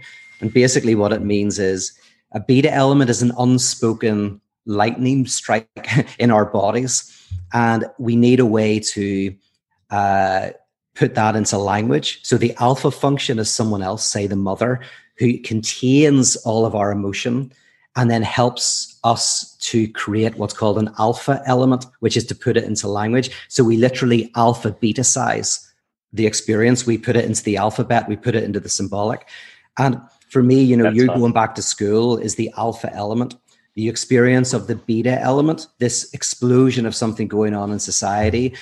We need another to help us put that into symbolic form and help us feed back that symbolic form in a useful way. That I think is healthy.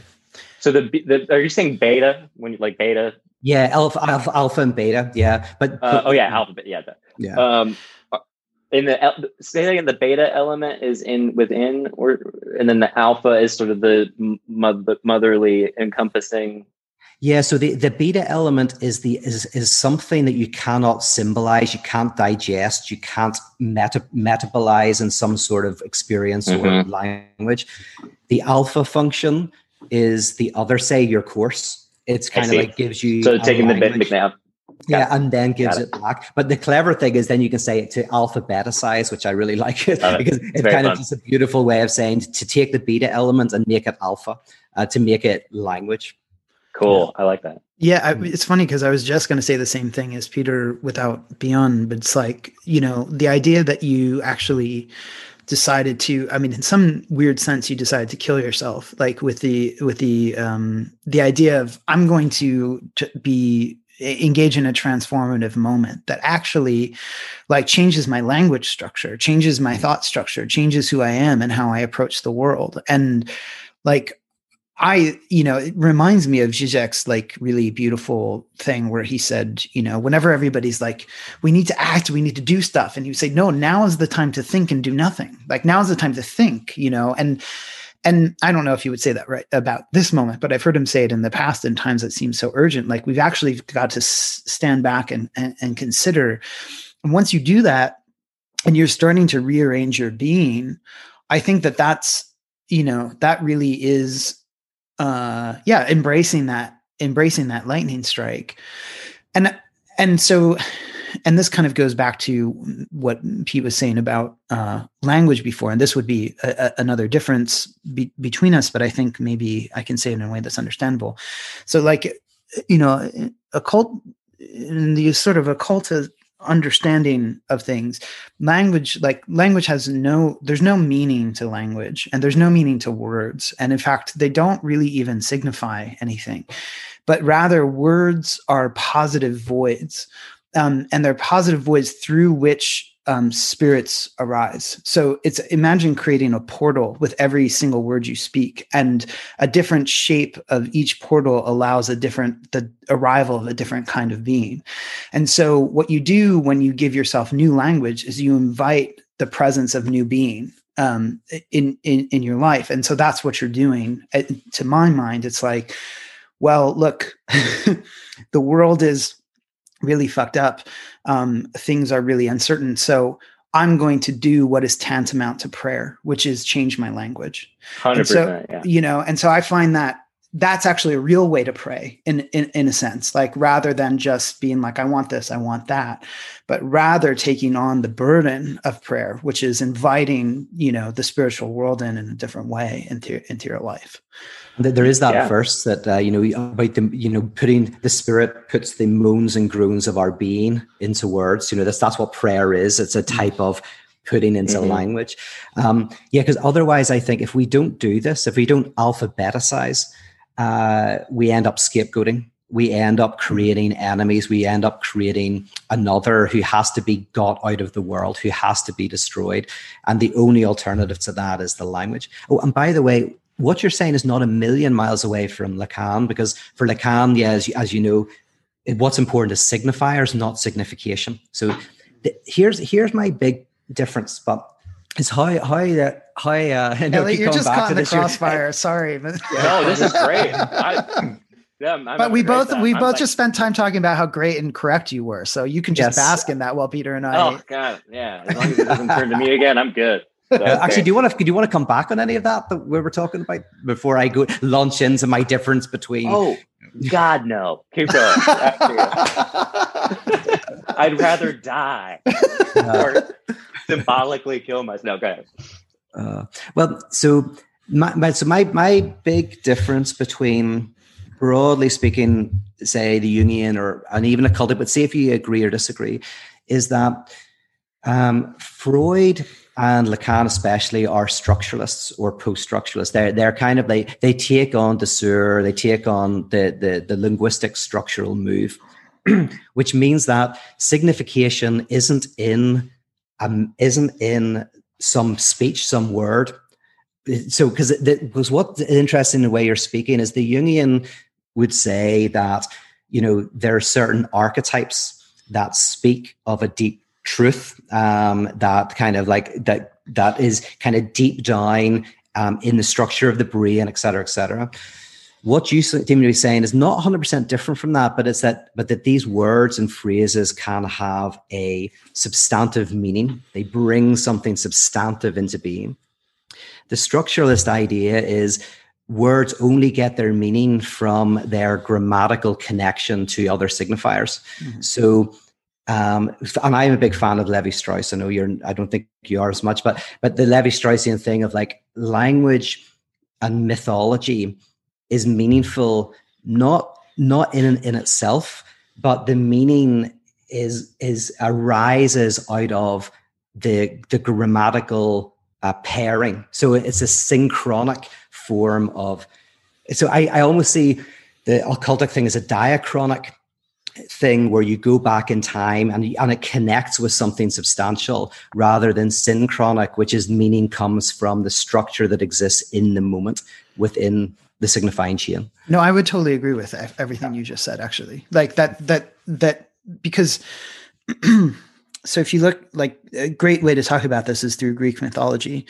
Um, you look at the sort of progress of Greek mythology and it reflects what some people would say is the evolution of consciousness and the way that consciousness has changed over time the structure of consciousness. So first you have the gods um, just doing their own shit and it's affecting people. And i would almost say that that's jungian. Like i would almost say that the mm-hmm. the the archetypal forces are the activities of the gods. And yep. that is what jung still accepts jungian still accept as true. Then you have this thing where the um gods become really interested in people and they start doing all this stuff just like sort of fucking people and all this kind of mm-hmm. stuff.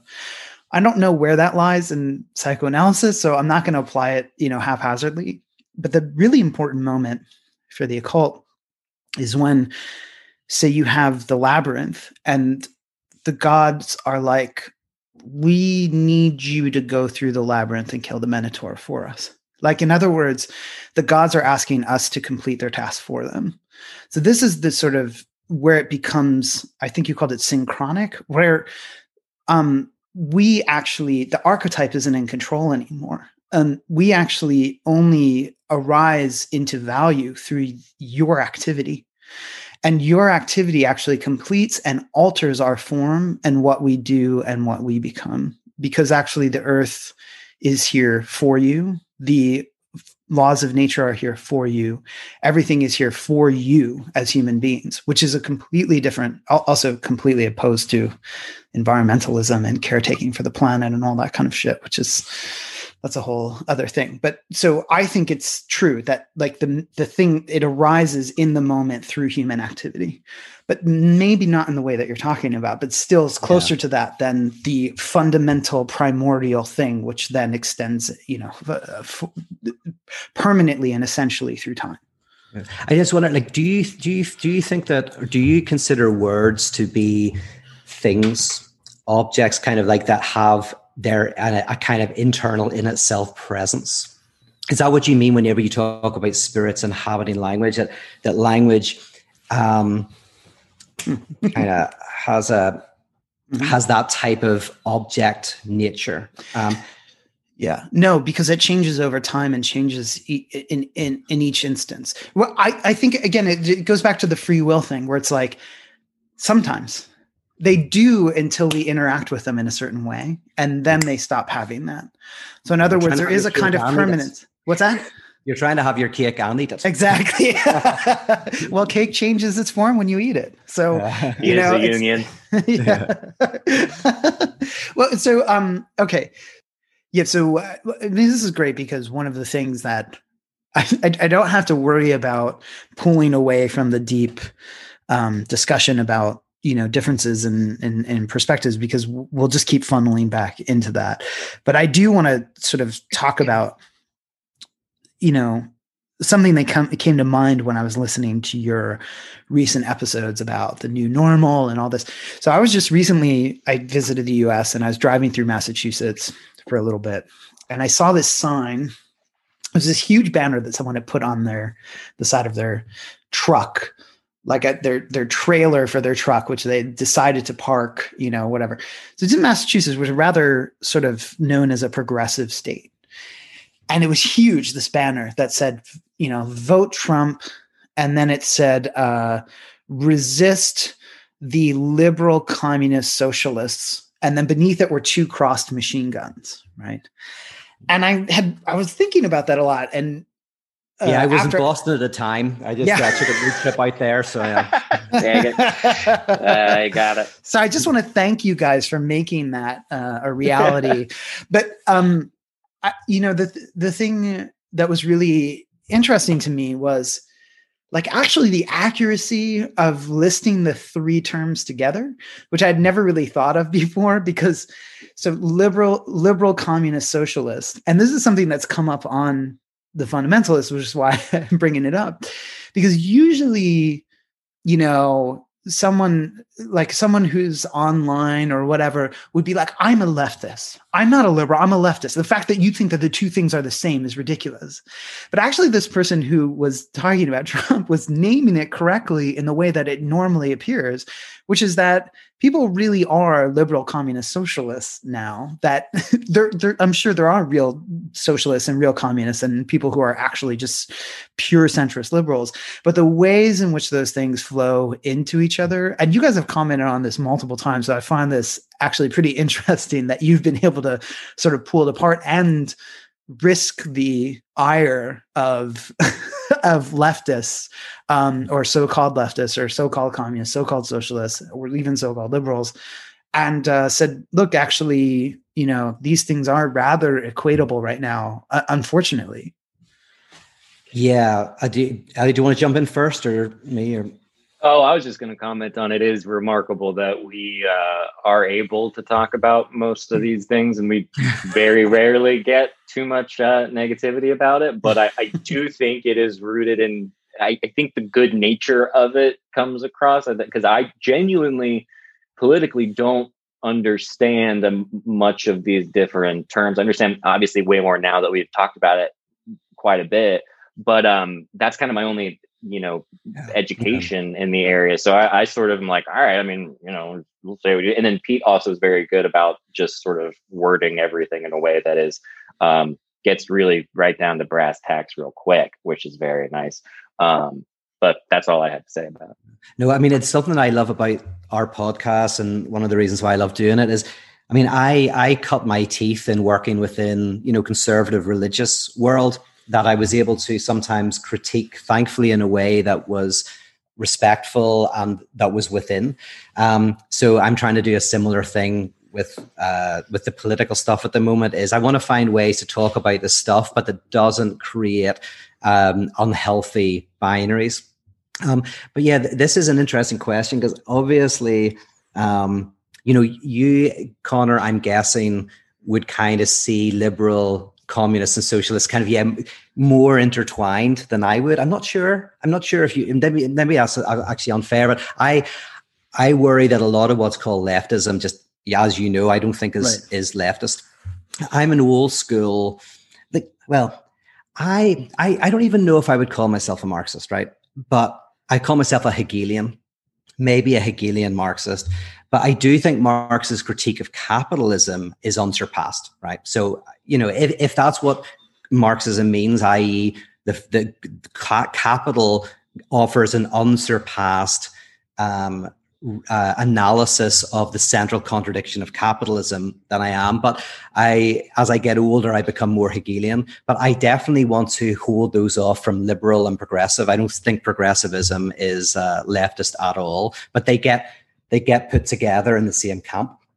So that's yeah. And I, and I think I think that people the way that they're enacting communism and socialism and you guys talked about this on your socialism episode and I think also your fascism episode which is just like actually they're being sort of played out in the, in the same way unfortunately. And I I think you know it's really interesting when you were talking about it Elliot where you're just like I feel like um it, you know you're talking about purity politics or something but you were just like I feel like the people that are like saying that they're socialists are just doing everything that they're accusing others of doing and therefore like they're falling back into a different model which isn't actually socialism and then pete you were like yeah well most socialists who think they're socialists aren't actually socialists yeah. you know yeah yeah. yeah. yeah. There's a real messiness around this terminology at the moment, which, you know, may, somebody might say it's, oh, it's just picking, uh, you know, uh, picking hairs, but actually it's kind of important, I think. Um, yeah. It, I think it is important because it is the talking point that is used uh, on the right, regardless of what the, regardless of the formal definition versus how it's known in like the popular culture. It seems like, uh, yeah, you should probably, we should wrestle with the words and come up with definitions a little bit just so you can have a conversation because I don't understand how to how it, it that it's gotten so um, I mean it's such a general you know basic thing to say but it's gotten so uh, just polarized in two camps and then the left is over on the left being like well we're divided into 80 different thousand groups and then the right is like no we just hate socialism and I'm like okay how does that how do we get anything done if that's if that's where both sides of the conversation are at. Yeah. And then there's a weird, there's a really interesting thing, which I noticed early on, I got to say, within um, a lot of the, um, the kind of protest movement is that some of it um, was communist and some of it, so some of it was about redistribution and some of it was about representation. And those are two different things. One, some people were asking for representation within the existing system, and some people were asking for redistribution of wealth. And and I was like, well, those at the moment everyone's unified, but I'll tell you what, those two will eventually cause a contradiction and uh, a tension. Um, and and by the way, my thought was that what grows out of that tension might be the right position. that might be the position mm. that I think is good. But I was worried about how uh, there was this. Um, uh, you know, th- these were two very different things, and um, and yet they were kind of being pushed together as if they were the same. And I don't think people had the language to even see the difference, mm. you know, yeah. and that, that kind of even, yeah, even the chop or in the Chaz, you know, the uh, Capitol Hill. Um, uh, so it was called CHOP, uh, mm. which was Capitol Hill organized protest, I think. Mm-hmm. And then the Chaz, the Conner is, Habib autonomous zone. Yes. one of those terms is very much connected with Hakim Bey, anarchism, anarchist yeah, yeah, communism. Yeah. And then another is very much connected with uh, the idea that capitalism is the end of history and we want representation within that system. Interestingly, I think the anarchist critique could be that uh, that representation, that redistribution, is actually just an attempt for representation within a state system. Like you just want your class interests represented oh, within oh, yeah. the pre-existing system of the state and therefore that will not really be viable and actually neither of those i, mean For i know sure, i would yeah. also say that like anarchists like who say they're anarchists are not actually anarchists either yeah. like that term is totally missed out on as well yeah no, but you're totally right. Like the anarchists would be saying that that's the thing. The anarchist position is that redistribution is a type of smiley face on a system that is ultimately alienating and and, and in crisis. Uh, but you're right. Like I, am not very sympathetic to a lot of. I, am not an anarchist, but um, I'm. You know, I can be sympathetic to some anarchist writings, but I haven't seen much that I think is even living up to the the uh, ideals of anarchism. But I'm not an anarchist, so um, the the the move the move to full communism from capitalism, I think, is uh, very tanky. And, but there, uh, there is, there is. I mean, there is the idea of rational anarchism, which is that we're all actually just doing what we want right now anyway, and so therefore we're all anarchists. So uh, you may be an anarchist without realizing it. but would um, you describe yourself as anarchist? What? I'm an, I'm actually a anarchish. So it's. Uh, did that make sense? Anarchish. Right. Anar- anarchish, yeah. yeah, like here, I'm like anarchist on fire. Elliot did the best uh, combination of words of the fundamentalists. Hegelian, was that it? Yeah, that's Hegel. the one, Conner. Thank you very much. that was unbelievable. that's just for people to Hegel. Hegel and alien is what he's yes. combining. Aliens who are Hegelian because he's obsessed. because you're really into you're really into aliens and and and so forth. Yeah. Yeah, yeah. yeah. I, I, mean, I watch. I, am like any millennial who watches one documentary and then I'm really into it for a couple months, and then I'll watch another documentary and I'll be into that for a couple months. So, yeah. And Jung is into UFOs. But they are right? real, right? He had some stuff to say on UFOs, but he was pretty. He actually was, I think, pretty shockingly. I think he was pretty uh, cynical about it. He didn't really believe that they were real, but he commented on the UFO phenomenon mm-hmm. quite a bit. Mm-hmm. But well, that's my understanding. I could be wrong. I can find out right now in this one book I own. what kind of school are you going to? Just that one book? This they just send you a book and they go figure it out. um, so, so the, yeah, the anarchist. I mean, I I would describe myself as anarchist only because there's no other term. You know what I mean? Yeah. I don't really like it, but it it's more it's closer to what I would consider myself to be than yeah anything yeah. else. But I find most anarchist writing also unsatisfactory. But I find it less unsatisfactory than I find most Marxist, uh, especially like Marxist Leninist stuff. You know, so that that's that's fine. Um, it's because you don't like the you don't like the lack. You don't like antagonism. You don't like dialectics. What are you and talking you about? There's more antagonism in anarchism than anything else. Anarchism, because anarchism's like, how the fuck are we all going to do this? But that actually is, and this will be the question that we sort of end with, because I think this is the real challenge pre- presented to us. And this, for me, is an anarchist challenge, which is like, how do we deal with the fact? Let, let, let, let me take it to Zizek again. Like, this thing that Zizek actually got really like lambasted for. Like people hated that he said this. And um which was but but they didn't read the whole comment, which was like he said, you know, there there is an incommensurability between like uh Muslims and Westerners. And you you just can't like they're, they're just not going to get along. Hmm. and um, whether i agree with this or not is is neither here nor there. But people got on him for that. But the continuing statement was and you let them in as immigrants anyway. This isn't about you this this isn't about you like living together because you agree on everything. This actually is a principle that's somehow higher than this.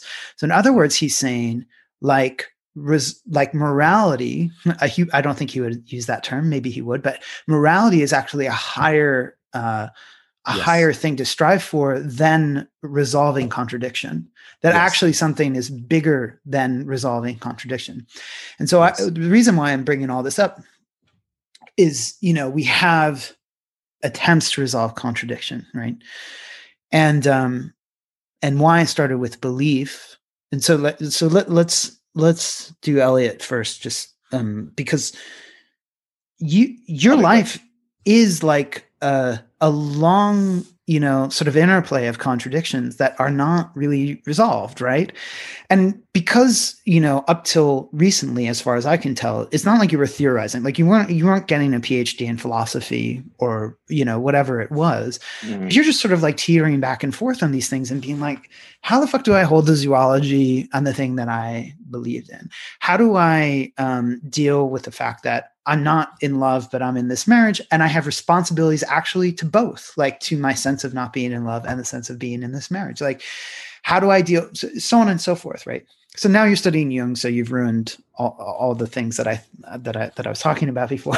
that were now like, I'm whole and complete. Yeah, but but but the the reason why I'm saying all this is just to say like actually your life is exemplifies the that ideal that I was just talking about, which is like there's actually something past me being able to resolve the contradictions, but actually they're in constant dialogue with each other without consuming or destroying me or destroying anybody else.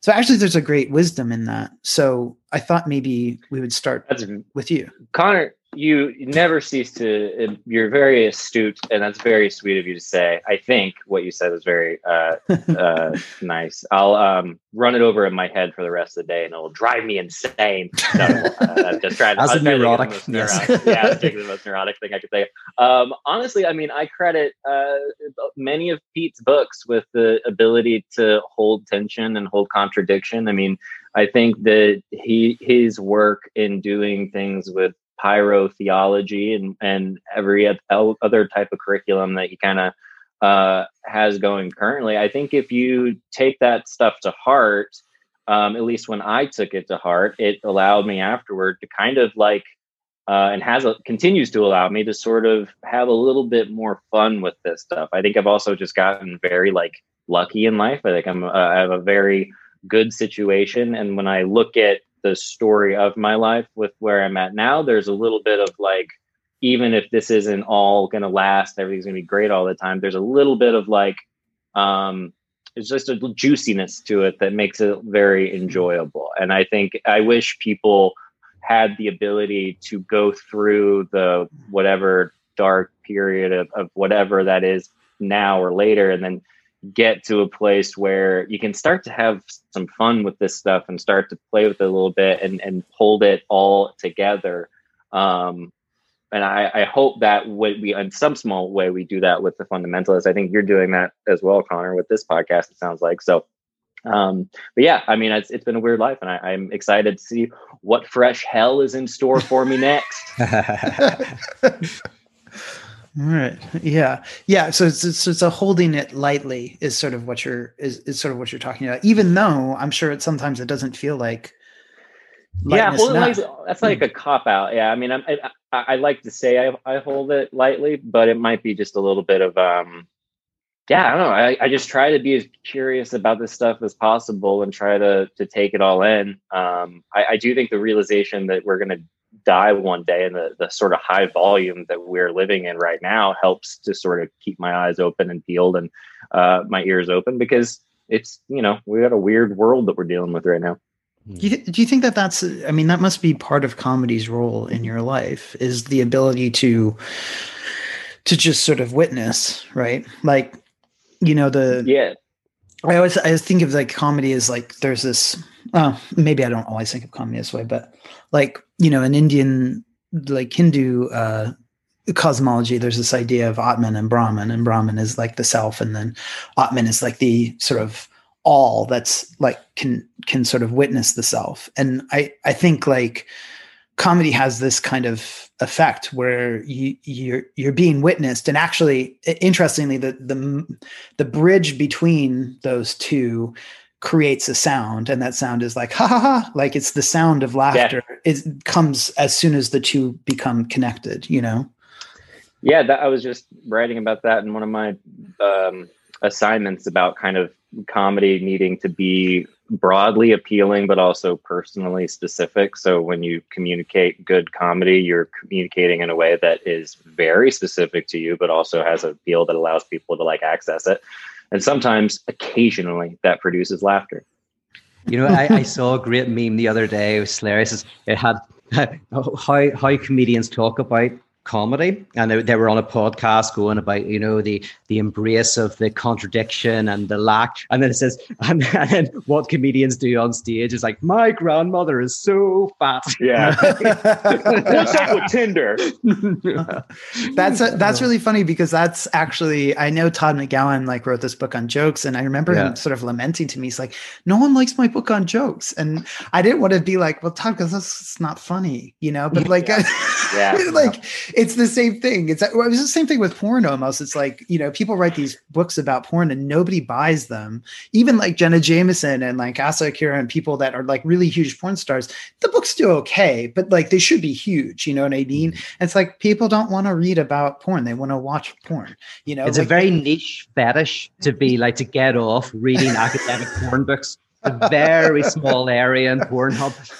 Actually, that, that second shelf behind Pete is all that genre. So. It's just all- on that. I have to I have to tell you this story. Like me and Conner lived together, and I brought a pile of people I don't know that well over to the house, and I was sitting. And you know, I was chatting away, and I just felt there was a bit of weirdness, but not really. And we were chatting away, and then when I left, I realized that I was sitting behind a bookshelf, and one of them asked, "Oh, you, you like to read or whatever?" yeah, absolutely. But I was I was behind Conner's bookshelf, where literally every book was about sex.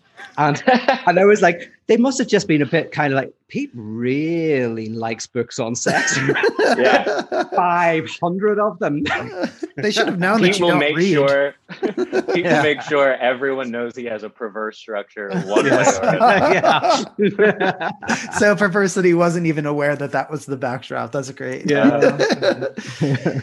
so yeah, so I guess maybe like then we just sort of move into that yeah that not resolving the contradiction because that's the thing that's that so one more thing and i'll let pete talk and then maybe we'll we'll, we'll finish up but so I just did Duncan Trussell's podcast again, like a few. I've been on a show like six times. I think maybe more than almost anybody at this point. But like, we we just talked, and he was like, he was like, Conner, what's really going on in the world? You know, like, and he as in, and he was saying you know, not like what's the conspiracy thing, but what's actually the crux of the matter right now. And I said three things, but one of the things I said, which I'll bring to bear here, is that like we're coming to a point where knowledge can't save us. And that's really a huge problem. People are seeking knowledge right now as the way out of or navigating what's happening. And actually, the thing that will help us right now, which is very much more difficult than trying to find the right knowledge or the right ideology, is actually taking an interest in each other. And that's much harder to do because what's happening is that, um, and this this speaks to the transformation of words that we were talking about in that synchronic, diachronic, or whatever way you put it, Peter. Um, people are gathering together so where two or more, you know, gather in my name, there I should be. But actually, it's becoming evil. Um, the, the gathering together in the name of love is actually creating evil. But the way it's happening is a bizarre way. It's like communities are gathering together and within those communities they're actually very loving to each other very supporting to each other and very caring to each other whether they're anti-mask people or they're socialist democratic socialists or their identity politics you know what, whatever it may be.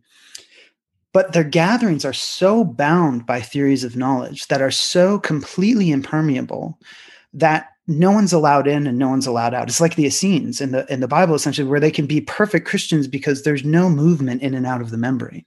Yeah. And so it's becoming they're becoming stones, like the stones that you cast against each other are our own communities now.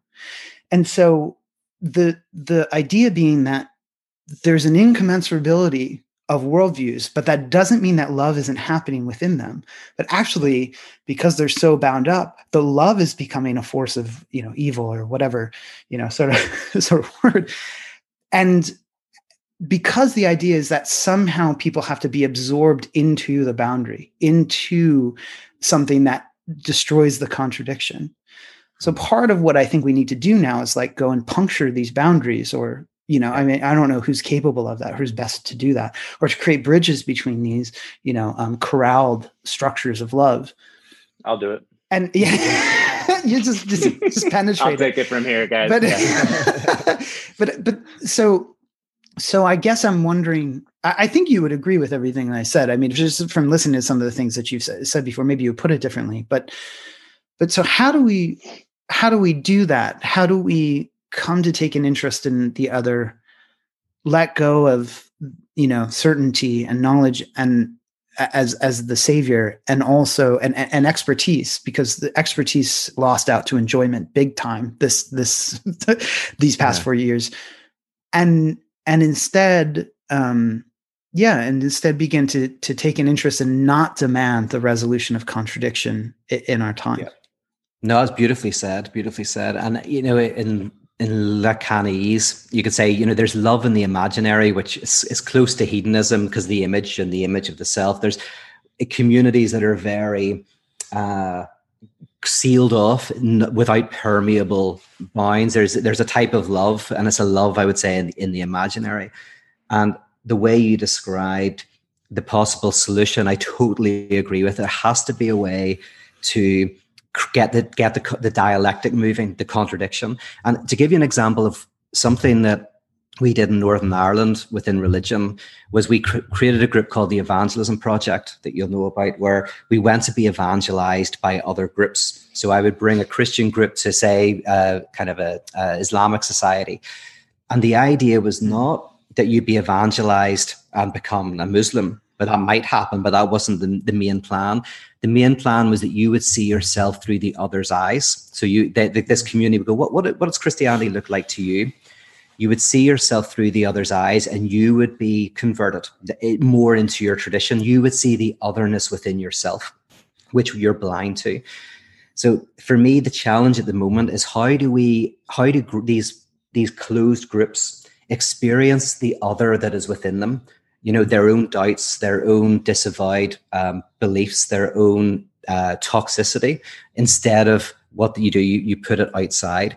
And i think that what we need to do is find ways through podcasts and through seminars and books or whatever is find ways to it's not that i'm going to try to make you into me like love in the imaginary that the, the the the idea is that i can get you into my community so that you look like me. I can literally consume you with my metabolic structure and you you hold my beliefs but rather that i encounter you and through your eyes i see my own otherness. I realize that that that i am that i am not as singular as i think i am. That gets the dialectic process moving and that should lead to something better. Mm-hmm, mm-hmm. yeah i love that. And i love I love Ireland. I mean, as the example, not just because I live here and you're from there, but you know, John Hume, who orchestrated the Good Friday Agreement, just died recently.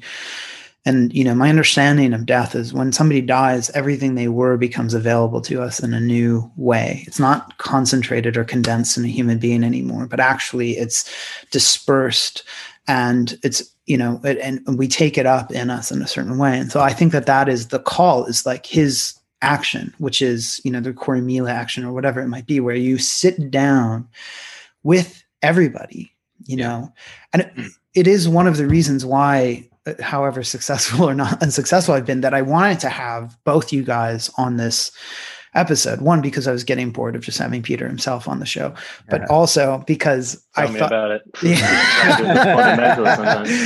but but but, uh, but but also because you know I thought, okay, we're just very, th- we just have three different paths completely. And, you know, and yet, like there's there's lots to talk about and there there doesn't have to be this intense uh hostile and there might be antagonism but it's not hostile antagonism mm-hmm. and you know um you know whatever po- th- this is maybe making it podcast sound too grand but you know Rudolf Steiner says this thing that conversation will become the new Eucharist. And I I love that which is that we'll find communion through like actually talking and listening to each other. And I think that that's the aspiration for this show but it's also something that I certainly see in what you guys are doing. And as you become more of a Jungian, it'll become even more difficult and therefore more helpful to people. Yeah. So just yeah, drive yourself as deep into that delusion as possible. oh, I'm already there, dude.